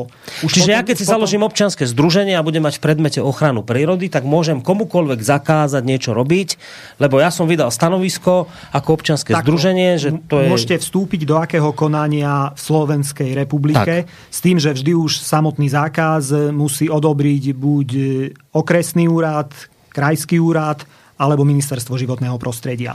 Lenže tieto argumenty občianských združení Oni- neskutočne predlžujú lehoty tých konaní a Mhm. takisto ten okresný, respektíve krajský úrad môže rozhodnúť aj na základe tých námietok, ktoré občianske združenie dalo. Tak, čiže, čiže áno, ja môžem niečo takéto povedať, že sa nebude hospodáriť, ale v konečnom dôsledku ja nemám právo moc rozhodovať si, o to musí rozhodnúť úrad, ale ten rozhoduje v dlhých lehotách, preto sa nachádza teraz pán Rejdovian v nejakom váku. Presne tak. Presne tak. Čiže toto je vlastne tá ochranárska politika v regiónoch aj s ovocím, aké prináša. Nehovoriac o ľudí, tom, že ak to narazí, nehovoriac o tom, že ak to narazí na nejakého uh, ochranára na úrade životného prostredia, ktorý bude s Nufiou súhlasiť, tak to prejde a má Rejdovian problém. rozhodnutie Pres- pres- presne tak. No a teraz pre ozrejmenie trošku faktov. Lesoochranárske združenie Vlk podalo v Bruseli šťaznosť na Slovenskú republiku, že je pre poškodzovanie biotopov chránených druhov živočíchov a rastlín uviedlo to v svojej tlačovej správe a zaslavu náčelník združenia. Sťažnosť sa týka biotopov chránených druhov živočíchov, rastlín v územiach európskeho významu Čergov, Bukovské vrchy, Veľká Fatra, Malá Fatra, Tatry, Hubková, Bratislavské Luhy, Devínska Kobila, Homolské Karpaty, Becherovská e, Tíšina, Morské oko a Slatinská. A teraz tu mám e, Teraz tu mám vláda schválila programy starostlivosti o ďalšie dve chránené vtáčie územia. Pre návrat ikonických druhov vtáctva hlucháňa, e, horného do Stražovských vlchov a Tetrova holniaka do Čergova. Viete, kto vlastní väčšinu čer- Čergovského lesa? Kto e, sa podieľa na správe viacerých území, ktoré som vymenoval v tom podaní na Brusel a v tom všetkom? To je presne to, čo dneska pán Budaj deklaroval v Rádie Express, že jednoducho Brusel ide nám udeliť veľké kvoty a veľké sankcie za to, že nespravujeme dané územia tak, ako by sme mali. Čiže mimovládna organizácia, ktorá zasahuje výrazne do obhospodarovania, jednak lesov, jednak lúk, jednak do všetkého, podá do Bruseli sťažnosť, my všetci občania Slovenskej republiky sa ideme na to skladať. Oni si potom spravia programové vyhlásenie s, e, o starostlivosť o chránené vtáče územia Čergov na roky 2019-2048. Materiály z dielne Ministerstva životného prostredia schválila vláda. Realizácia opatrení na najbližšie 3 ročia by mala stáť 3,4 milióna eur, v prípade Trážovských vrsov 6,4 milióna eur, v prípade Čergova. Čiže čo vám toto hovorí? Veď to je zosnovanie zločineckej skupiny. Ja, súkromné združenie, ktoré si po celej republike podvodným spôsobom, lebo občania sa skladali na kúpy stromov. Tí, tí občania sa skladali v dobrom, že si kúpia strom, o ktorý sa budú starať a ktorý nikto nikdy nevypú, nevypíli. To, že sa stalo majetkom náčelníka občianskeho združenia Vlk, to nikto nevie, pretože tam štatutár vlastní daný majetok. Hej.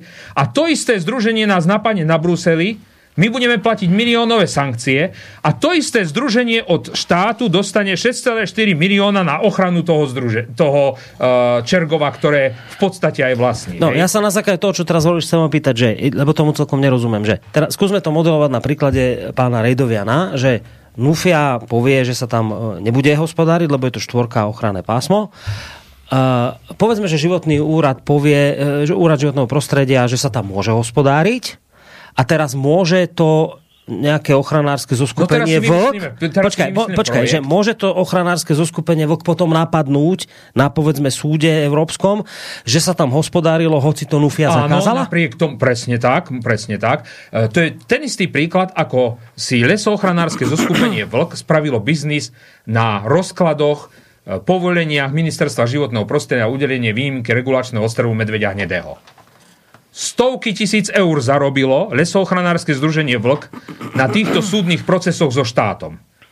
Čiže mimovládne organizácie infiltrované do životného prostredia, do ministerstva životného prostredia, do štátnej ochrany prírody, urobili kolobeh peňazí, vyciciavajúce národné hospodárstvo Slovenska, eurofondy, štátne zdroje a všetko, čo s tým súvisí a urobili si z toho jeden megabiznis. Dobre, čiže, čiže chápem to tak. A moja posledná otázka, Pálo, viem, že chceš reagovať, nechám ťa.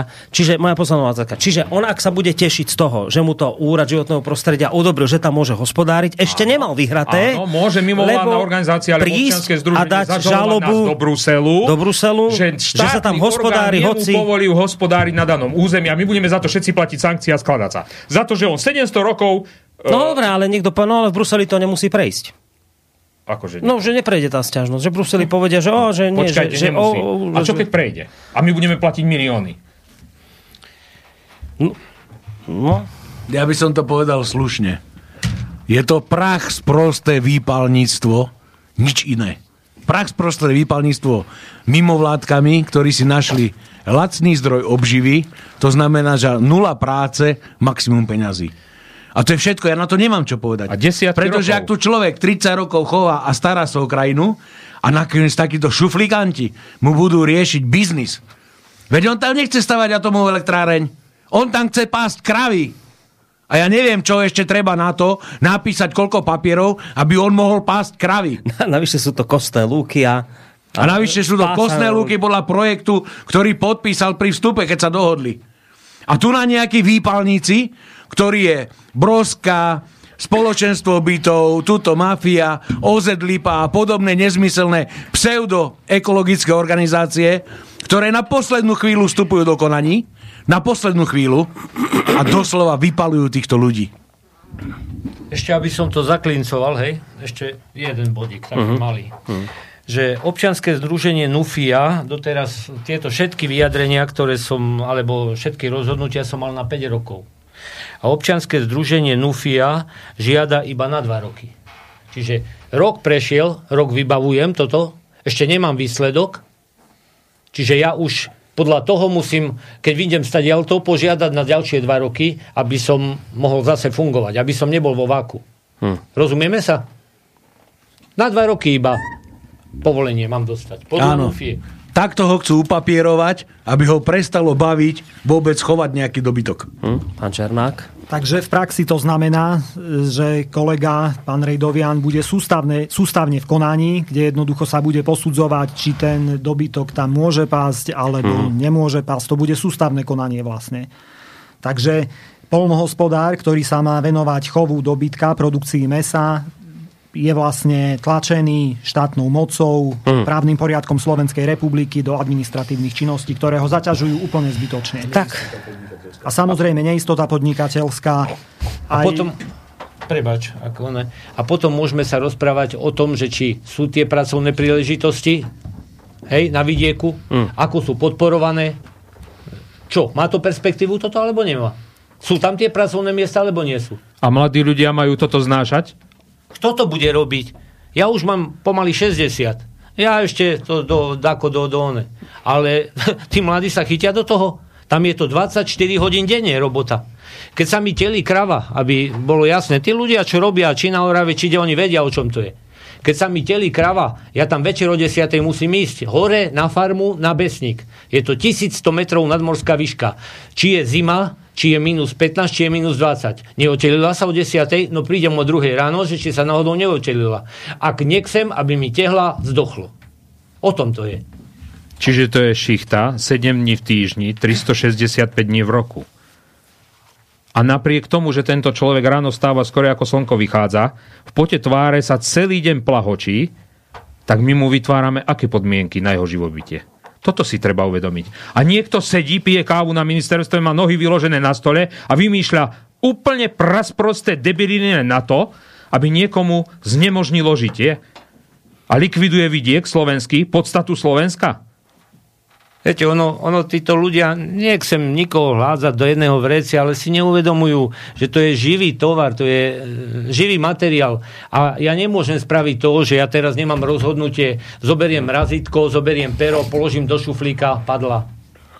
Čo ďalej?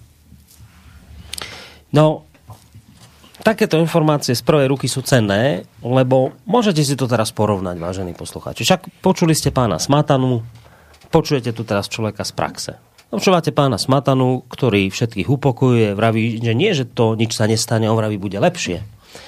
A zároveň hovorí, že toto všetko utichne, keď my to presadíme a títo extrémisti prestanú toto robiť. No tak teraz na základe toho, čo tu zaznelo od pána Rejdoviana, človeka z praxe, ktorý s tými kravami robí, tak si to porovnajte, zvážte, kto hovorí, čo hovorí a spravte si vlastný názor na toto všetko. To je najlepšie naozaj, kvôli tomu to je dobre mať ľudí z prvej ruky. Ja zároveň musím povedať, že ma trošku mrzí, že pán Černák nedostal ten priestor, aký ja si očakával, lebo je ešte jedna téma, ktoré, ktorú sme viac tak chceli s vami rozobrať, ale asi na budúce, lebo sa mi vidí, že už končí naša relácia. Tak, tak daj, aspoň, dobre, tak dajte aspoň v skratke. no. keď som tu, čiže vlastne trošku by som povedal o tom, ako to prebieha v konkrétnych lokalitách pri vyhlasovaní území európskeho významu, čiže v praxi je to nasledovne. E, príde informácia na príslušný obecný úrad, v katastri ktorej lokality sa dané, dané európske územie ide vytvárať. Mm-hmm. Obecný úrad e, to zverejní formou verejnej vyhlášky. To je, to je prv, prvá zásadná vec, ktorá, ktorá to veľmi, veľmi negatívne ovplyvňuje celý, celý samotný priebeh daného konania. E, obecný úrad to vyvesí na úradnú tabulu, ktorá je pred obecným úradom a dá to na svoju webovú stránku. E, dá to len v takej podobe, kde sú zverejnené čísla parciel. Čiže aj človek, ktorý nejak náhodne si klikne na príslušnú stránku obecného úradu, nájde tam ten dokument, nevie sa samozrejme identifikovať podľa čísla parcely. Jasné, ak ne, nepozná číslo svojej parcely, tak nevie, že sa ho to týka, o tom hovoríte. Tak, tak, ja tu mm-hmm. mám aj názornú ukážku.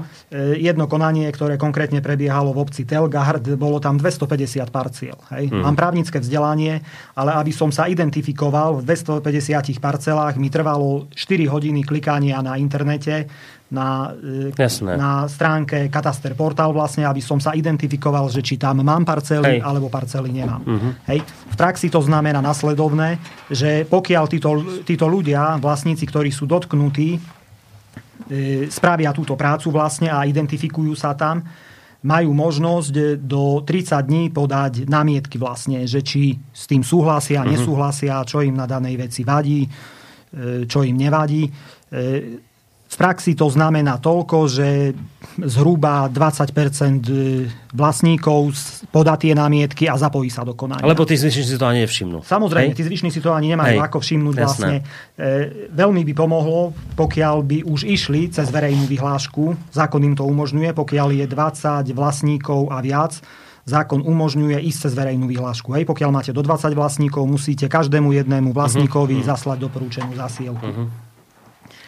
Takže tá verejná vyhláška už by mala byť robená tou formou, že pri čísle parcely by malo byť napísané meno, priezvisko a bydlisko vlastníka a tým pádom by ste sa identifikovali i hneď. Len samozrejme zámer je zrejme taký, Áno, aby lebo to nevedeli. orgánom to vyhovuje, Jasné. štátnym orgánom to vyhovuje, aby sa ľudia nedozvedeli vlastne. A oni povedia, že však ale bolo to tam zverejnené, to je ich problém, že nevedia, akú parcelu majú. Samozrejme. Oni zargumentujú, že Hej. neználosť zákona neospravedlňuje aktivita. Uh-huh. No len e, teraz si predstavte, človek, ktorý žije v meste, hej, má nejaké parcely po rodičoch vo svojej rodnej obci, teraz príde z práce a ešte má pozerať na webovú stránku obce, mm. hľadať, čo je nové. No, no kto to v praxi robí? Nerobí to samozrejme jasné. v praxi nikto. Hej, následná vec, keď jednoducho tie osoby, ktoré tam dajú tie námietky, tak je zvolané konanie, kde sa to prerokováva na mieste, zväčša na tom obecnom úrade v katastri obce tej, ktorej sa to týka. A tam prídu zamestnanci štátnej ochrany prírody, úradníci z konkrétneho okresného úradu, zväčša chodí okresný úrad v sídle kraja, hej, túto kompetenciu má on. A na mieste sa majú možnosť vyjadrovať títo účastníci konania k tomu, že či súhlasia, nesúhlasia. Mm. Čo mám informácie v, vo všetkých regiónoch Slovenska, kdekoľvek sa tieto zvyšovania ochranných stupňov dejú, je vlna odporu, všade mm. jednoducho ľudia nesúhlasia, lebo museli si ich predkovia prácne nadobudnúť jednoducho tieto majetky a momentálne zvyšovaním ochranného stupňa sa vám obmedzuje aj disponovanie s konkrétnou, s konkrétnou parcelou, mm. vlastne či už s lesnou alebo s polnohospodárskou, s polnohospodárskou parcelou. Ešte uvediem takýto príklad. Pokiaľ vám dajú tretí ochranný stupeň na lesný alebo na polnohospodársky pozemok, tam automaticky zo zákona o ochrane prírody a krajiny, zákon číslo 543 z roku 2002, vzniká predkupné právo štátu to mhm. znamená, že pokiaľ vám zvyšia ochranný stupeň na stupeň číslo 3, 4, 5, vy nemôžete svojvoľne disponovať s danou parcelou. Uh-huh. Vy v prvom rade musíte ponúknuť Keby som chcel predať, tak musím prvý prvom rade štát. štátu. Uh-huh. Pokiaľ štát povie nie, nemám záujem, tak až potom. Tak až potom. Hej, štát komunikuje cez konkrétnu štátnu ochranu prírody v danej lokalite. Hej. Uh-huh. Tu dochádza k tomu, že tu sa vytvára monopol v regiónoch na výkup pozemkov. Hej. Toto je vlastne dôsledok týchto opatrení. Toto je jedna z vecí. Ďalší, ďalší pohľad. Dobre, ale tu by bola výhrada. No dobrá, budú mi to kompenzovať všetky tieto veci. Ako je to tam s kompenzáciami? E, vyjadrím sa aj k tomu vlastne. Hmm. Vlastnícke právo je ústavné právo. Ústavné právo je najsilnejšie právo vlastne, aký náš právny poriadok garantuje. Konkrétne v článku 20 odsek 1 každý má právo vlastniť majetok. Článok 20 odsek 4 vlastnícke právo možno obmedziť len na základe zákona a v jeho, a medziach. Toto je najvyššia možná právna norma, akú v Slovenskej republike máme, ústavná právna norma. Mm-hmm. Hej. E, v praxi to vyzerá nasledovne. Najprv vám zvýšia stupeň, ochranný stupeň, hej, z 1 na 2. Mm-hmm. Pokiaľ už máte dvojku, ako vravel kolega Juraj Rejdovian, už musíte žiadať súhlas príslušný okresný úrad na pasenie, na kosenie, vlastne na bežné obhospodarovanie polnohospodárskych pozemkov. A pokiaľ máte štvorku, peťku, to už je vlastne bez zásah. Hej? Uh-huh.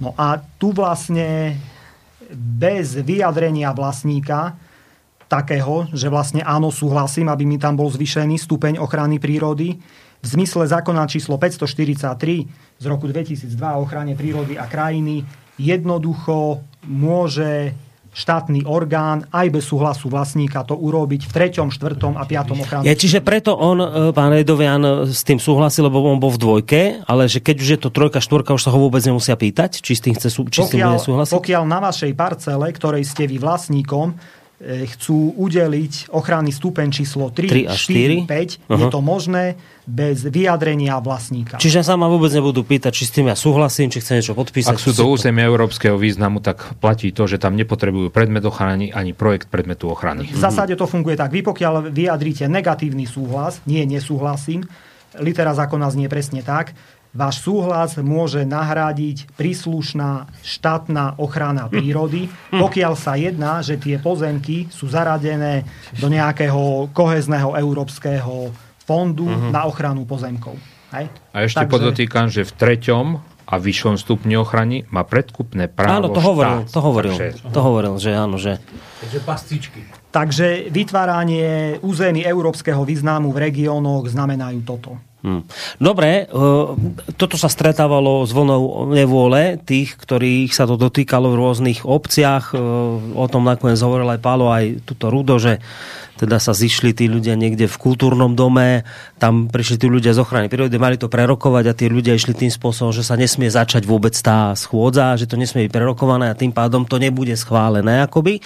Čiže čiže to, tá moja otázka na vás je, že ako sa tomu voči tomuto brániť. Ak ja nechcem, aby... A teraz už sa ma nikto nebude pýtať, lebo ak je to 3, 4, 5, už sa ma nikto nebude pýtať, ja nechcem, aby sa to stalo. Ako sa dá účinne voči tomuto brániť? No môj názor je taký, máme vlastnícke právo garantované ústavou a jednoznačne prejaviť negatívny súhlas, hej, pokiaľ s tým nesúhlasím ako vlastník konkrétnej parcely, či už lesnej alebo polnohospodárskej, a ja osobne, pokiaľ by sa to týkalo mňa, ja by som to dal aj na súd a jednoducho súdil by som sa aj, že či jednoducho mali právo vlastne takto pošliapať uh-huh. moje ústavné právo lebo ústavné právo je garantované ústavou, kdežto zákon o ochrane prírody a krajiny je právna norma, ktorá je pod ústavou. No ale toto sa deje už dlhodobo, toto nie je otázka posledných dní a zatiaľ nikto to nedal na súd, takúto Od vec. 2004 roku. Ako je to možné, že to nikto nedal na súd, respektíve asi to možno na súd ľudia dali a súd rozhodol, že toto sa diať môže. Nevedeli? No, poviem to takto, hej, ono, tí, tí ľudia, ktorí žijú v mestách, e, zrejme nemajú ani čas nejak sa tým zaoberať. Dobre vieme, aké dlhé sú u nás súdne konania. Hmm. Takže toto sú zrejme dôsledky, prečo, prečo sa to neriešilo. Asi Dobre, a teda aká je, to, aká je tá situácia, Palo? Ďalej sa to deje, že tí ľudia sú proti tomu a nechcú, aby sa tie schôdzi vôbec začali, alebo už sa nejako zmenila stratégia tých, ktorí to chcú presadiť. Ako to teraz vlastne vyzerá? Nie, teraz to urobili tak, aktuálne? že vďaka covidu už zrušili tieto prejednávania Áno. a už to teraz tlačia cez tieto vlastne obecné úrady. Čiže čo? Čo tlačia No cez... toto prejednávanie tlačia cez obecné úrady, že telefonicky pozývajú len obmedzený počet vlastníkov A- a tým s tým, že aby nebudú. to akože kvázi prejednali, lebo podmienka tu na je prejednať. Áno, do- doteraz to stálo na tom... No, prosím Ja ešte doplním vlastne po prejednaní na konkrétnom obecnom úrade, vlastne to sú úradníci z okresného úradu v, sídl, v sídle kraja, vlastne oni to prerokujú na mieste, s tým, že výstup z tohto prerokovania ide na ministerstvo životného prostredia a už samotné tieto lokality e, vyhlasuje vláda Slovenskej republiky nariadením. Hej? Čiže konkrétna právna norma je nariadenie vlády Slovenskej republiky a tým vlastne vznikne dané No, územie. no, čiže tým, že to prerokovali, tak už to znamená, že tí ľudia už jednoducho... No v zásade, v zásade poviem tak, záleží teraz, ako aj samotné ministerstvo životného prostredia na mieste vyhodnotí všetky tie pripomienky, ktoré títo dotknutí vlastníci zaslali aj. A zaoberá sa s tým naozaj niekto úprimne? Takto vám poviem, ako venujem sa tejto problematike zatiaľ kratšie. Sledujem tie dve konania, ktoré sme mali konkrétne v obci Telgard a tu ešte zatiaľ nebolo konkrétne nariadenie vlády hej, v tejto veci. Mhm. Takže sám som zvedavý vlastne, že ako to momentálne dopadne. No dobré, tak ale Rudo, to Pálo hovorí, že sa to začína obchádzať tým, že to dajú na, cez obecný úrad, obmedzené množstvo ľudí, nedá sa ísť cez tú výhovorku COVID. Čiže čo teraz vlastne? Teraz to bude schvaľovať sa? No húfne, teraz to ako? podvodným spôsobom tým, že chodia po starostoch, sľubujú, sľubujú im minule v televíznych novinách, dokonca dávali jeden šot, že pán Budaj sľubuje starostom, že v prípade, že sa všetky tieto územia vyhodnotia, že prejde pod 3., 4., 5. stupeň ochrany pod správu MŽP, bude toľko peňazí v rezorte, že zabezpečí obciam aj všetkým kanalizácie, doslovne a Čiže do cez písmena peniaze. podvodným spôsobom, akoukoľvek argumentáciou, pretože im horí termín, do konca roku musia nahlásiť všetky tieto chránené územia európskeho významu. Akýmkoľvek spôsobom podotýkam, neštítia sa ničoho, sľubujú, vyhrážajú sa, dneska to bolo dokonca už súdnou cestou, že nám hrozí súdny dvor a neviem čo v Bruseli, ako nehnevajte sa na mňa, ak im na toto naletíme, tak prídeme o Slovensko. Skrátke povedané. Ja ešte by som doplnil toľko, že aj tie kompenzácie reálne za závažné to som sa obmedzenie pýtal, no. vlastníckého práva by mali byť riešené vtedy, keď jednoducho je zámer vám zvýšiť ten ochranný stupeň, nerobiť to jednoducho až spätne po nejakej dobe, hej, aby sám vlastník si vedel dopredu vyhodnotiť, áno, oplatí sa mi, keď sa mi ten stupeň tam zvýši, alebo nie, neoplatí sa mi to. Hej. Hmm. Len pri tých prerokovaniach, pri ktorých som bol ja zúčastnený, táto téma sa vlastne ani neriešila. Hej, tá téma sa okomentovala dvomi vetami, že tam v zásade ani k nejakým obmedzeniam nedôjde, čo samozrejme pravda není, lebo zákon o ochrane prírody a krajiny jasne definuje, čo môžete robiť v druhom ochrannom stupni, treťom ochrannom stupni. Hej, pán Redovian by už vedel hovoriť o tom svojom vlastným skúsenosti. Živý Ten už vie, čo to znamená. príklad toho. Ten už vie, čo znamená, keď mu povedia, o, že nebojte, Môže? to bude v pohode. Môže. Jasné. Viete čo, tak na záver by som to troška chcel odľahčiť, alebo no odľahčiť, ale povedať si takto svoj názor ešte, že Viete, celý život sa človek krúti kolo tej prírody, som tam 60 rokov žijem a 30 rokov sa intenzívne zaoberám a aj tých predošlých 30 rokov v podstate s otcom, so starým otcom a sme to robili. Ale vždy, aspoň z môjho pohľadu, ja robím tak, aby robím skrátka to, alebo lepšie povedané, nerobím to, čo by som nechcel, aby niekto robil mne zlé skrátka. A chcel by som sa obrátiť na tých pánov v Bratislave, že ako by sa oni cítili, keby sme si my z Vidieka, už či z Oravy, z Liptova, z Kisu založili občianske združenie a predmetom toho občianskeho združenia by bola ochrana starého mesta v Bratislave. Hm? Hej? Priťahnem to troška za vlasy. Neviem, kto tam má byť, či tam má byť pán Budaj, alebo kto tam má byť pán Smatana. A predmetom by bola ochrana starého mesta Bratislavy.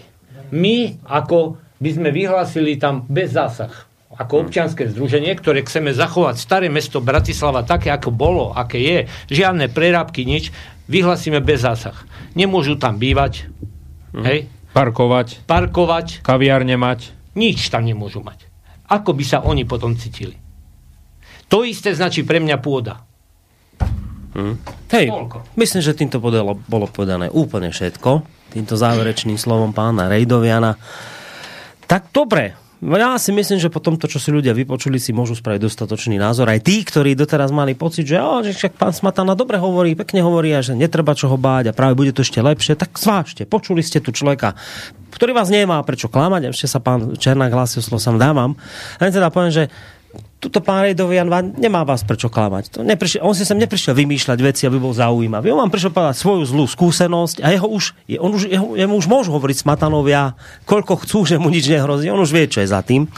Tak zvážte si to všetci tí, ktorí ste počúvali, ale ešte pán Černák. E, Ja by som ešte doplnil e, v zmysle zákona o ochrane prírody a krajiny, konkrétne paragraf 56, prieskum a výskum. Na základe toho, aby nejaká lokalita e, splňala kritériá e, územia európskeho významu, by mal byť re- realizovaný prieskum alebo výskum v danej lokalite. V zmysle paragrafu 56 odsek 4 e, dovolím si zacitovať vlastne hej, zo zákona o ochrane prírod- prírody a krajiny. Pri vykonaní prieskumu a výskumu opravnená osoba spolupracuje s vlastníkom, správcom alebo nájomkom, nájomcom pozemku, na ktorom sa prieskum a výskum vykonáva. Toto v praxi, čo mám skúsenosť, absolútne neplatí. Hej, jednoducho nie sú kontaktovaní tí vlastníci, nájomcovia, ktorí na danom pozemku buď hospodária, alebo jednoducho ho len vlastnia. A ten prieskum je robený jednoducho bez ich vedomia a výskumu. Mm. Je to len taká doplňujúca Pa, hneď Palo, len... Takže ekoteroristi si napíšu zákon a ešte ho sami porušujú. Rudo, ty si hovoril, že im horí za riťou, že to musia do konca roka, že preto sa tak ponáhľalo, lebo čo potom bude na konci roka? Už sa nebude môcť to ďalej robiť, alebo kvôli čomu sa No ponáhľajú? skrátka, už nebudú môcť nadiktovať ďalšie územia európskeho Je, významu. čiže to musia do konca roka, hej, a už potom sa aj bude dať. Padnú, hek, padnú hektáre, padnú projekty, padnú prachy za hovno robenie s prepáčením, takže biznis sa prestane točiť v takom rozsahu, ako majú naplánovaný. Chlapci sa musia snažiť. Vieš, čo je to desiatky miliónov eur rozpustiť na bohapusté zaplňanie A4 len tak z brucha cicať, ako musí to byť namáhavé, poviem ti pravdu. Bez tej odbornosti a bez toho všetko vypotiť toľko stránok A4, naničiť toľko našich lesov na to, aby namíňali tie tony papiera, tie house numerá, ktoré sa tam prehadzujú. Veď ľudia, choďte na tú stránku štátnej ochrany prírody, pre, pre, skúšte sa troška pobenčíkovať po tých projektoch. Jednoducho si to trošku rozmente na drobné. Nasmejete sa, garantujem vám. Také blúdy, čo sú tam popísané. Tak sa naseriete s prepáčením, keď budete vidieť, koľko miliónov sa v tomto štáte, ktorý pomaly nemá na to, aby ste si do nemocnici musíte si doniesť toalitný papier, vlastný príbor. Za chvíľu vám tam nedajú jesť tej nemocnici, rozumiete ma? A oni vyhadzujú 100 milióny eur, ako keď ich z okna vyhodíte. V živote ich v tej prírode nevidíte. Nevidíte nič fyzické, čím by tej prírode prospelo, ba naopak zlikvidujú život na vidieku, obmedzia akúkoľvek činnosť rokov, teda ľudí, ktorí desiatky rokov tam robia, dedia si to od generácie po generáciu a my tým ľuďom naplujeme do rúk, vyženieme ich z toho vidieka len za to, aby si dáky úchyl vlastne dokázal, že on to tam dotiahne, kam to potrebuje. Je to choré. Celé je to choré ľudia. Ja ešte by som doplnil, v dnešnom ponímaní v rámci právneho poriadku Slovenskej republiky má väčšiu ochranu predátor, ako je napríklad medveď hnedý a človek, ktorý, ako tu príklad pán Juraj Rejdovian, kamarát, ktorý roky podniká, tak jeho, jednoducho jeho právny poriadok chráni o mnoho menej ako tohto predátora vlastne, hm. ktorý je v obdobnej lokalite, v obdobnom prostredí. Toho svetkom bolo aj to, keď e, vlastne spoločenská hodnota medveďa hnedého na Slovensku predstavuje 30 tisíc eur a rodina za zabitého človeka medveďom hnedým dostala 6 násobok minimálnej vzdy, čo nepredstavuje čiastku ani 20 tisíc eur. Stačí si na tomto spraviť úplne, hmm. že čo my sme vlastne pre Budaja, hej, oproti medveďovi. Tak čo sa čudujeme? Takíto ľudia rozhodujú o našich životoch a o živobytiach ľudí na vidieku. Dokedy, sa pýtam. Palo? Či? Ja záver... Pálové posledné slovo. Záverom vám poviem len toľko. Práca ministerstva mimovládok je ako toaletný papier. Po použití, z ktorej strany ho použijete, výsledok je len jeden. Vždycky je zasratý. No, ja si myslím, že zaujímavá myšlienka od e, pána Redoviana zaznela záverom, aj pre pána Smatanu a pána Budeja, že skúste si predstaviť, že by my sme skúsili toto urobiť u vás v Bratislave, tam s tým bez zásahom v starom meste. Nepáčilo by sa vám to mnohým bratislavčanom a ľuďom od zeleného stola a mohli by sme v takom prípade asi čakať váš hnev. Ja to v dobrom myslím, čo hovorím. Ja sa čudujem aj pánovi Smatanovi, aj pánovi Budajovi odvahe ich dvoch, že si tento hnev ľudí lajsnú že ho risknú. Lebo môžete ľudí ako pán Rejdovian a podobných veľmi nahnevať, keď ich oberiete o živobytie, o to, čo robili ich generácie predtým.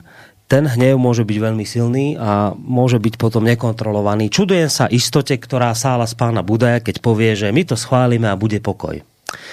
No, bol by som v tomto smere opatrnejší, lebo môžete veľa ľudí veľmi, veľmi nahnevať. Ale to je len také moje nejaké zamyslenie sa. Ja v tejto chvíli končím a končia aj páni, ktorí sa tu spolu so mnou zišli. Rozlučíme sa najskôr s dvoma pánmi, ktorí to tu mali dnes tenkrát poprvé. Tak už spomínaný pán Juraj Rejdovian. To je človek, ktorý robí uh, v zástupcu obecnom zastupiteľstve, je to poslanec miestny a zároveň je človek, ktorý hospodári, chová kravy, ako ste počuli, v troch národných parkoch a okrem toho samozrejme veľmi rád vypisuje papiere rôzne. Tak ďakujeme pekne, že ste prišli. Ďakujem aj ja, že som sa mohol vyjadriť v médiu. Marian Černák, to je človek, ktorý tam s ním tiež v tom obecnom zastupiteľstve v Telgarte sedí. Aj veľmi pekne ďakujeme aj za tie výklady, ktoré ste tu dali. Naozaj vidieť, že sa v tej problematike, orientujete. Tak trošku sa snažím študovať tieto veci, baví ma to, som v tom regióne, takže prajem príjemný večer poslucháčom. Začínate s tým, ale budete teda asi pokračovať ďalej. Určite, Ste sa zahryzli do toho. Určite, zakladáme aj občianske združenie a no. o nás ešte budú počuť. Dobre, super, to máme radosť takých, ako ste vy. Palo Zacharovský z Vyšnej Boce tu bol tiež, maj sa pekne. Ďakujem všetkým za pozornosť a len taká jedna vetička na záver. Ak sme niekomu ukázali cestu a pomyselne sme rozsviedli tú baterku, tak my vám budeme ďalej na tú cestu svietiť. Len poďte s nami. A Buď, cieľ dojdeme. Budete svietiť, aj keď Všetkým to bude... prajem príjemnú dobrú noc. A budete svietiť, aj keď to bude schválené už ten zákon. Budeme svietiť budete stále, svietiť, to je jedno. Či oni budú spokojní, či to bude schválené, nie. Pokiaľ sa toto bezpravie tu bude diať, my stále budeme na tú cestu svietiť. Tak, pán Smatana myslí, že už nebudete svietiť, keď to bude schválené, vyrajte. Budeme svietiť ďalej. Si ešte, on? ešte viacej, pridáme ďalšie baterky do, do lampáša. Dobre, to bol Palo Zacharovský a Rudo Huliek z Očovej. Maj sa pekne aj ty. Drahí Slováci, nezabudnite, že tie príslovia typu keď vtáčka lapajú, pekne mu spievajú. Teraz vám pekne spievajú, pretože vás potrebujú lapiť. Ale keď vás lapia, už vám ani pán Boh nepomôže. Ďakujem, prajem. Príjemný, pekný večer. Pán Rejdovian vie o tom svoje. Áno. Pekný zvyšok večera vám praje Boris Koroni. Do počutia. Táto relácia vznikla za podpory dobrovoľných príspevkov našich poslucháčov. Ty, ty sa k ním môžeš pridať. Viac informácií nájdeš na www.slobodnyvysielac.sk Ďakujeme.